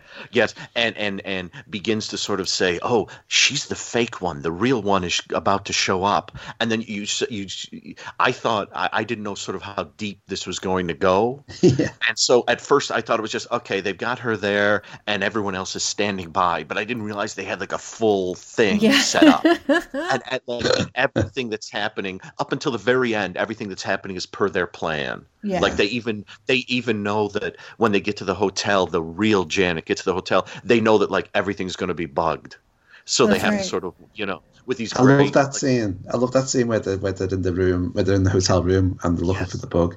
I love the bit where um, so the bit where they first turn up to the hotel. Yes. And she's pretending to be the rich bitch, and she it, the she says, "I wanted the whole fourth floor of the hotel," and it really it really reminded me of the, of Dominique Devereaux's arrival in Dynasty, oh. or Dynasty for American listeners. It was the same thing. So she turns up and she basically says, "I I want two suites. Um, I want one room for me and one room for my clothes." And she says, "I don't sleep. I don't sleep in my clothes, nor do I sleep with them," uh, and that's what. And, you know, that's, again, that's, you know, Aaron Spelling bringing bringing um, a, a black woman into that kind of role, that's which right. was amazing for, for the eighties. Um, but, yeah, so so Kate Jackson really reminded me of that in this. Yeah, it's such, this. A, it's such a great line because he's like, "You want the entire fourth floor?" And she's like, "Well, there's two yeah. of us." Yeah. yeah. It's so funny. It's so she plays amazing. That part really well. Yeah, it's great. And then she's like, I, and then when she goes, it's interesting because because the way she plays her getting off the plane and the way she plays her at the mansion um, are kind of two different things. Because th- when she walks in, it's definitely like into the hotel. She's like in her furs and everything. But then when she gets there, she's like, I just want the swamp for a bird sanctuary. And it's yeah. it's like this very noble like thing, and I'm like, wow, yes. really? That's like, it's like such a switch. And then and then we find out that the swamp, quote unquote, may have like gold or something in it, so they have to pull out the body to so that they can um, have the swamp will be clear of that, their evidence, and then they're going to somehow get the swampland and get rid of Janet Lemire so they can have it and they can claim whatever's in the swamp. And then that's when Jill shows up as like the hillbilly with the perfect teeth and skin. Yeah. Yeah, holding a shotgun. Yeah, that's yeah. awesome. My daddy told me, and then she's like that. And then and David Doyle is sitting in the room, and he's the grandpa. What's going on out there? Oh, grandpa! With like a little little sh- sh- shot of whiskey, just yeah. taking a sip. What's going on out there, daughter? Yeah, it's so oh, good. No, grandpa. And I'm like, they're still aren't they still like sort sort of near L A? Like I don't know hillbillies in even yeah, in wine. California. It's a California vineyard, isn't yeah. it? Yes. Like, I, yeah, the Clampets didn't have any other relatives move out there, so so it yeah, be, uh, that would actually come into play in the first official. I think it's the first official. It's either the first or second episode of Charlie's Angels when um they become like race car drivers, and oh. Kelly and Dave David Doyle Bosley, they play I think father and daughter, and he's like an evangelist and she's his daughter, and they have this very hillbilly quality to them, but they're like two miles outside of L A. And you're like, I don't know exactly how they ended up there, but okay. But it was just it adds to the charm of the show, though. You know what I mean? Yeah, definitely. And so, anyway, yeah. it's a great. I loved it, uh, and I think you guys liked it. Oh yes, yeah. totally, totally. And it did, it, it did whet my appetite for more, okay. more Angels. And I'm, I'm intrigued to see what Tanya Roberts is like in those later seasons because I think she's absolutely terrible in James Bond. You know what? View to a Kill. I hate her in so View to a like Kill. To Can I, I'm just I'm yeah. I'm probably going to edit this out, but you know, she spends the entire movie going. James, James, James. Yeah, so yeah, Tanya yeah. Roberts, it might be for another episode. She had a really interesting career, probably not the career she wanted, but she had a really kind of interesting and sad life. And when oh, she okay. did, when she did Tourist Trap, which was one of the first things she did, mm-hmm. uh, the director of that, David Schmoller, on the commentary, I think he talked about how she came in and she worked really hard. I think she was right at the beginning of her career, and she was really trying to become a good actress, which, you know, and I'm not saying she stopped trying at any point. I don't think she did. But she wasn't, she hadn't quite developed her talent yet, although she's very good in Tourist Trap, I think. And so when she yeah. shows up in the fifth season of Charlie's Angels, I think she's still kind of working on things as right. an actress, but I really like the character, and I really like the fact that she feels like she's putting her heart into it, even if I don't think the performances are as good as the performances we're seeing here. And I almost mm-hmm. even hate saying that because I don't mm-hmm. want to. I don't want to diminish anything about Tanya Roberts because I really like her. Yeah. But but I do think she. This was early on, but she's a really interesting character because she's the only one that doesn't come from the police force, I think. Oh, okay. They all start with jobs as cops. Even um, I can't remember Shelley Hack's character's name, but Julie was the name of Tanya Roberts' character, and I feel like she was like a model or something. And somehow she in the in the first episode she's in, she gets somehow intertwined into a mystery or something. And then they bring her along, and it's really cute because mm. at the beginning opening credits sequence, you, you know, you see them all doing things that they used to do when they were cops and how hard their life yeah. was, and then you see her on like a treadmill running with like a Gatorade in her hand because they're filming a commercial. And she's like, and she's like making this cute face, like I'm so tired, and it's just adorable. Um, I, I have a lot of love for Tanya Roberts, but it's an interesting season. I think of all the seasons, it's um, aesthetically speaking, it's a really interesting to look at season because it would have been like eighty-three, eighty-four, and everything is okay. start. It's pre Miami Vice, but it's starting to get that really interesting sheen, music video kind of quality oh, okay. to it. Yeah. So um, neon it's a, vibes. Yeah, it's a pretty neat. It's a pretty neat season, I think. Yeah. Um. Anyway, did anybody want to add anything to this? I need, I, I need to run. Sorry, oh, I need to, I no, need to, no. I need to go. But I'll, I'll quickly just say that um, I, um, speaking of the opening, the opening credits, you know that shot where they're coming out of the police academy. Yeah. Mm-hmm. So I've been to the actual police academy in L A because when Ben was staying there, he was living literally around the corner. Um, what? It, It doesn't look. It doesn't look like that. But if you ever get there, it serves the best breakfast in L A. you could actually, go, you could actually go there for, for breakfast. Oh, that's amazing. You can eat. You, you could. You can eat ham and eggs whilst you're listening to the gunfire outside of the, in the gun range. That sounds very butch. Yes, very butch. Very butch. Um, I'm there. Yeah. I, Uh, thank you so much for inviting me thank on. Thank you, John. Thank you, too. Fabulous. And everybody check out Screaming night. Queens if you haven't heard it yet. Yes, yes. Do, do. Yeah, yeah. And I look forward to talking more about Aaron Spelling if we can. I yeah, for sure. Yay. Yay. Okay, thank you. Excellent. All right. Thank you so Jen. much. Bye, guys. Bye. Bye. Okay, so let me give you a little background on the Charlie's Angels pilot. Um, it originally aired on March twenty-first, nineteen seventy-eight on A B C. Uh, it ran against on C B S Kojak and Bronk. I don't know if you remember Bronk with Jack Palance, but that's another seventies show, Dan, you're going to want to check out. I I, I do remember that because that used to be on Warner Archive Instant. Yes. I, I've watched the entirety of Bronk. Oh, great. I've only seen a couple episodes, but man, it's violent, isn't it? It's fun. Yeah, it is very loud. Yeah, it was intense. Yeah, yeah. I liked it. Um, on N B C was an episode of McCloud. Uh, hey. The Charlie's Angels pilot movie did amazing. It um mm. it ranked um at number three and four for the season. When I say three and four, I mean its original run came in at number three. The rerun came in at number four. Mm. That's wow. crazy. Um, its original rating was a thirty point seven slash forty-nine. Um, the f- number one and number two uh, T V movies are actually was two parts of a miniseries. It was Helter Skelter. Oh, of so course. yeah, so that's why that was so popular. And then the rerun brought in a twenty-nine point three slash forty-seven. That re- rerun was on September fourteenth, nineteen seventy-eight. That's just amazing to me. Um, yeah. The the pilot went into production in July of seventy-five, so the year before um, it originally aired. The series was rejected twice before it was greenlit. So they kept trying to push it, and people thought it was a really bad idea for some reason. Uh, but I think it came out at just the right time, so maybe it was right that it didn't happen the first couple of times. Kate Jackson was hired to play Kelly Garrett originally, as we mentioned earlier, but then, of course, decided um, she was she wanted to play Sabrina. And so that's why we saw her more... Uh, that's why we see... Jacqueline Smith more prominently featured in the first third of the film. Kate was still on the Rookies, as I said earlier, um, but she thought she was going to hopefully do both series at the same time, but the Rookies was actually canceled one month after the T V movie for Charlie's Angels premiered, so that was good timing in that way. Um, it was actually intended to be a mid-season replacement series, uh, but I think the pilot did so well they probably moved it up. So other potential pilot T V films that season, just to give you an idea of what was happening this year. This really interested me. So in the in the category of hour-long dramas, A B C was backing a pilot starring Yaphet Kotto as a black urban detective named Crunch, a character taken from the movie Report to the Commissioner, which had been released two years prior.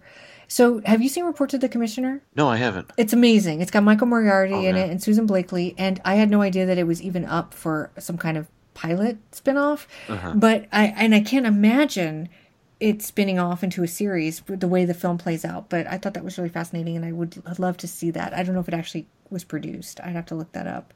And then, of course, Charlie's Angels, which um, the newspapers called a tongue-in-cheek drama about three women private eyes and their boss. Mm. And then there was something called The Quins, which was an hour-long drama dealing with three generations of family fire, a family of firemen. So we have a pretty wide spectrum here of kind of pilots that they were sampling um, for this season. The pilot was actually pushed back from its original air date, which was earlier in March, because Rich Man, Poor Man was being extended to a special Monday night movie telecast. And so it ended up preempting the original uh, time slot for Charlie's Angels. Now, I was I was confused by this. This. I, I didn't know if they meant that they were putting in a new episode of Rich Man, Poor Man, or if they were doubling up that night, or they were rerun. Like, mm. I couldn't figure out why, but anyway, it got pushed back. So, in Spelling's book, he said that he'd been advised that no woman could, quote-unquote, carry an hour-long show, and he'd been sort of working on this idea for a while uh, with something like Honey West, which was only half-hour long. Oh, sure. But it had a female, pretty strong female lead in it, right? So, but he said that Honey West failed because the network just didn't know what to do with it. Um, other shows... Um, would try this as well, but it would be Policewoman in nineteen seventy-five where he could see changes beginning. Now, he didn't have anything to do with that show, but this is where I think we, we could see women being incorporated into these types of series and carrying them. But then for Spelling, he, when he looked at Policewoman, he thought it was interesting because he felt like that as much as it was Angie Dickinson's show, it was also Earl Holliman's show. So he wanted Charlie's mm, Angels okay. to be unique and to have the women be more separate from the men and stand out more and be more autonomous, I think. So uh, while developing the series, the first go was something he called the Alley Cats. That was the series that was turned down. And so as John said earlier, it was Kate Jackson who suggested the name of Angels. So they they took care of Alley Cats. They revamped it, and they were like, we don't like the title. And so she said she just suggested the word Angels. So originally, Charlie was supposed to be named Harry, and the series was to be called Harry's Angels. I don't think that was right at all. So I'm really glad they went with Charlie. Um, it works better for me. Uh, and and yeah. I'm repeating a lot of this stuff. So Farrah was only given five lines, but Aaron really liked her, so he expanded her character. Um, but speaking of uh, Kate Jackson's reputation, Um, he said that her bad reputation was unjustified. He said that it was simply that she was just a strong person. He called her young Barbara Stanwyck in his book. And that she always spoke her mind, but she never, she was never unprofessional. Like, she wouldn't threaten to walk off the set if she didn't get her way or anything like that. But she had definite mm-hmm. ideas of what she wanted. And that he, Spelling, said that he really took a liking to her.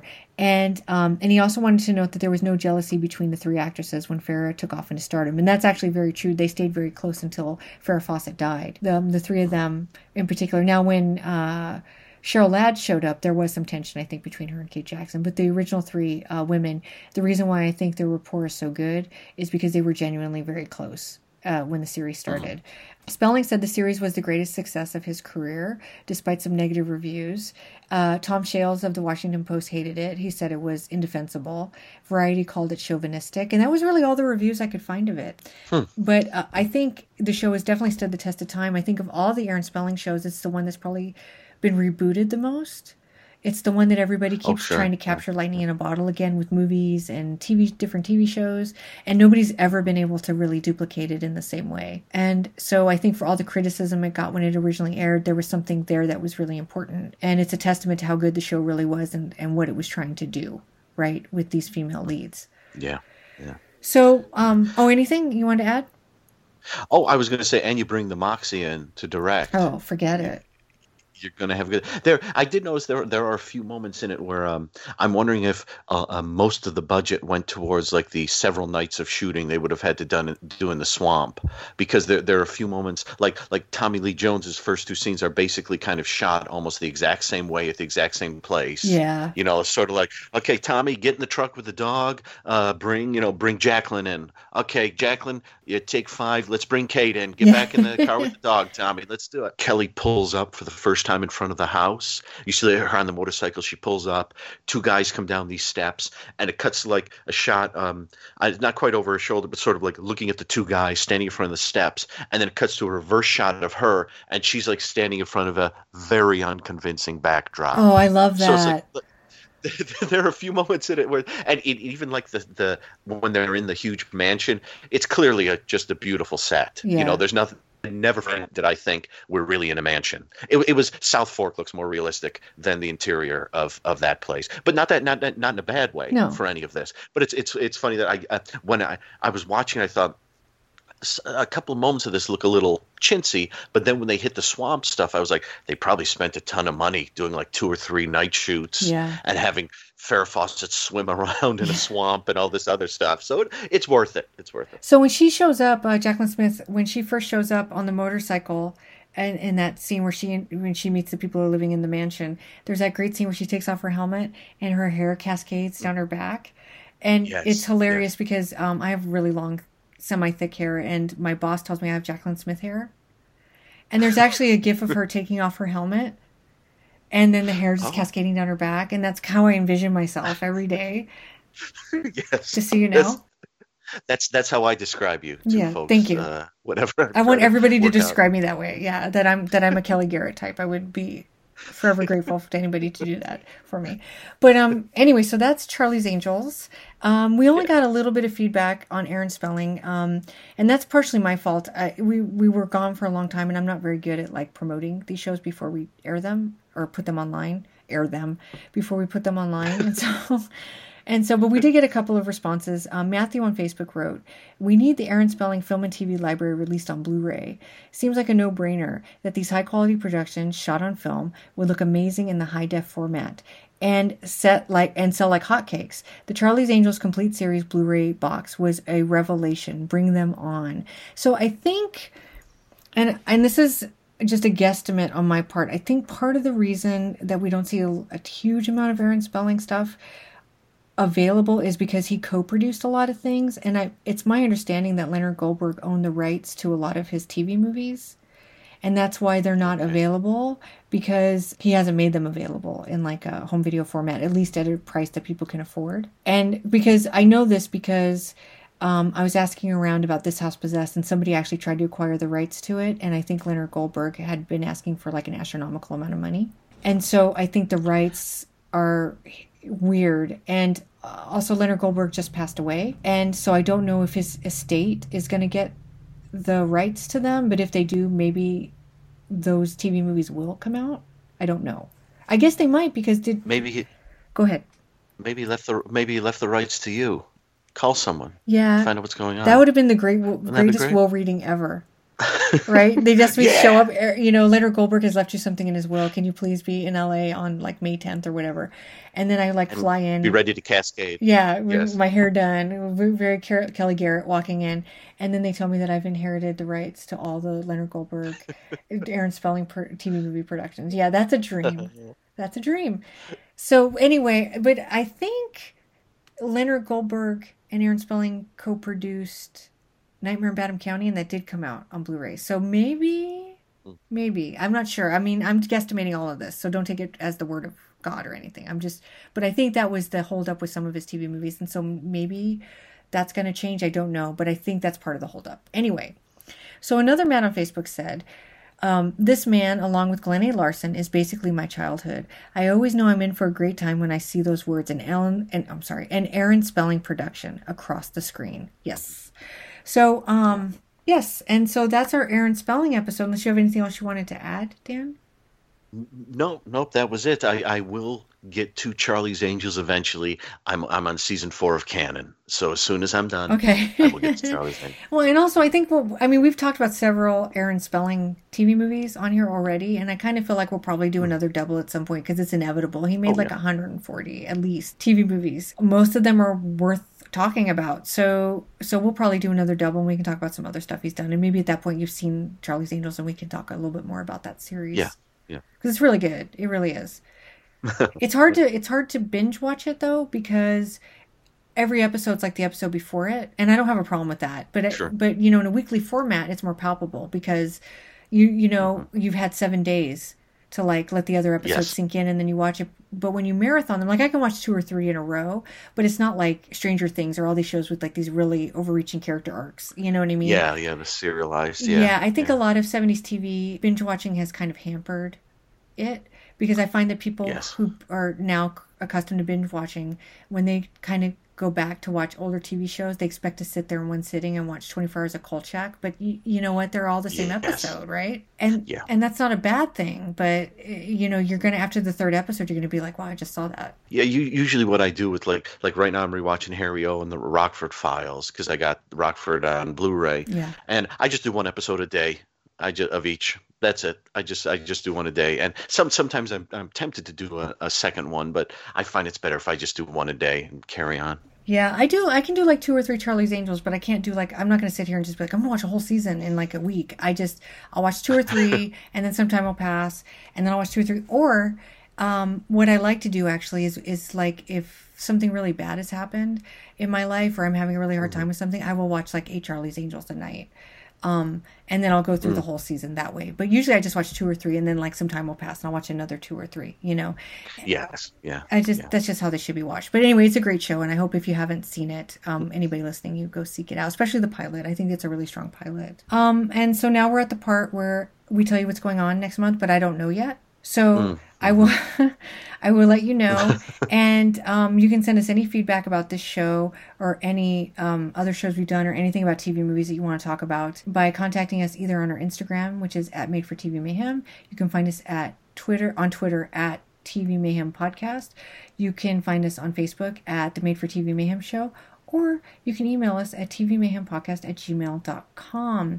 Um, I don't really have too much to promote. I did do something, but it hasn't been announced yet, and I'll be excited to tell everybody about it in a couple months. Um, I did, however, uh, provide the liner notes for a release of The Last Starfighter, which is coming out through Arrow in October. Yay! Yay. And that was really fun for me because no, no. because that's a childhood favorite of mine, and I was really happy to be involved in this release. And um, Mike White from the Rejection Booth is doing the commentary. And there's going to be all kinds of neat extras on it. So everybody should pick that up in October. But otherwise, I've just been sort of working on my own little side projects, um, trying to get some stuff going, and um, hopefully getting back into podcasting. I did a trap cast recently, so I did that. And that's it. Dan, yeah. Dan, what are you doing? Uh, well, eventually Supertrain is still going. We are, um, I am currently editing episode ninety-three, and it's um, Tim Turner and myself talking Nero Wolfe, which is actually...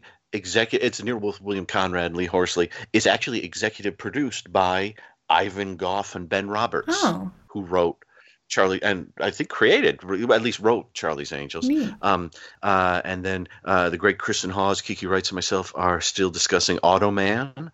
And I am finishing up my discussion of Shadowchaser. And I'm getting close to episode one hundred, which is fun.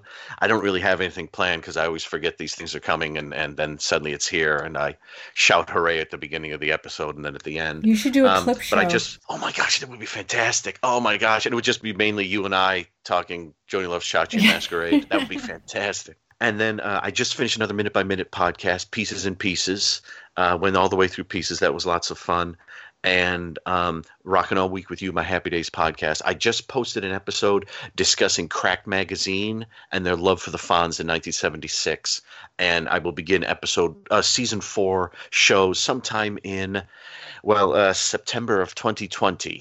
Uh, episode one, which will cover Fonzie Loves Pinky, um, oh, part one. Cool. Uh, so that's uh, yeah, that's what's going on there, and you know, still writing, still finish, finishing up my uh, Henning verse book, which will hopefully be published soon. Fingers crossed. Yay! Okay, I'm sure it will be. I have every faith in that. Yeah. Um, I also just want to briefly mention. I know John mentioned it earlier, but if you want to hear John and I talk about Someone's Watching Me, you can find that on his Screaming Queens podcast, and I'll put a little link to that on the site there. Um, so people can find it. Uh, that was a lot of fun for me. I'm trying to think if I've done it. I did a lot over the summer in terms of other people's podcasts. Um, I was on Newton Talks, which is by my friend James Newton, where he just interviewed me. We talked about T V movies. He watched a really eclectic group of T V movies. I think originally, um, because he didn't have a whole lot of background on T V movies. And I think originally I was like, well, Dark Knight of the Scarecrow is a good one. And then I forgot I recommended it. And then we ended up watching like Fantasies, Policewoman Centerfold, and The Rape of Richard Beck. Oh, wow. Yeah. It was, a, and I think he chose, yeah, wow. I think he chose most of those. Um, I think Fantasies he just picked mm-hmm. because he knew I liked it a lot and he wanted to see it. But, um, so it was kind of interesting. And it, it was a really interesting way to look at T V movies because those are so diverse. Right? And everything, everything about them is so unique from the other ones. So that was really fun. Um, I was also on Austin Film Society's, uh, I think it's called Viewfinder podcast with Lars Nilsson. That was really fun. I also did Journey of an Esthete with uh, my friend Mitch Hampton. Um, that was another interview episode uh, where we talked a lot about T V movies. I'm trying to remember if I've done anything else. Um, that I was, it was much easier for me to go on other people's shows than to do my own, because I was having a hard time with the pandemic. Just a lot happened this summer. And so mm-hmm. um, it was so much easier when somebody else kind of just brought me on and I answered questions. You know what I mean? Yeah. I was just, so thank yeah, you for everybody still... who reached out. Um, I guess we can announce the minisode because we're going to record it here in like thirty seconds. Oh, yeah. Yeah, so uh, I haven't told anybody who I actually interviewed, um, but I interviewed the guy who created a uh, direct-to-video series that did play on Canadian television called Shades of Love. There are sixteen episodes, quote unquote episodes in the series. They're all T V movies. They're all like seventy something minutes long, feature length. They're all separate from one another. Love stories, like kind of like romance theater, but a, a little bit shorter and a little bit more cohesive in that way. And um, and he gave me the entire history of this really unique, oddball, wonderful, amazing series. And so Um, I'm going to put the interview out for everybody to listen to. And also Dan and I are going to have a mini discussion about two of the episodes. And so that's a mini-sode that's coming here in a couple weeks. So keep an eye out for that. And that's it. So thank you guys so much. I'll let you know when All I right. decided what the next episode is going to be. And yes, um, please. And we'll be here. So we'll see you all soon. Thanks. Yeah. Bye-bye. Bye.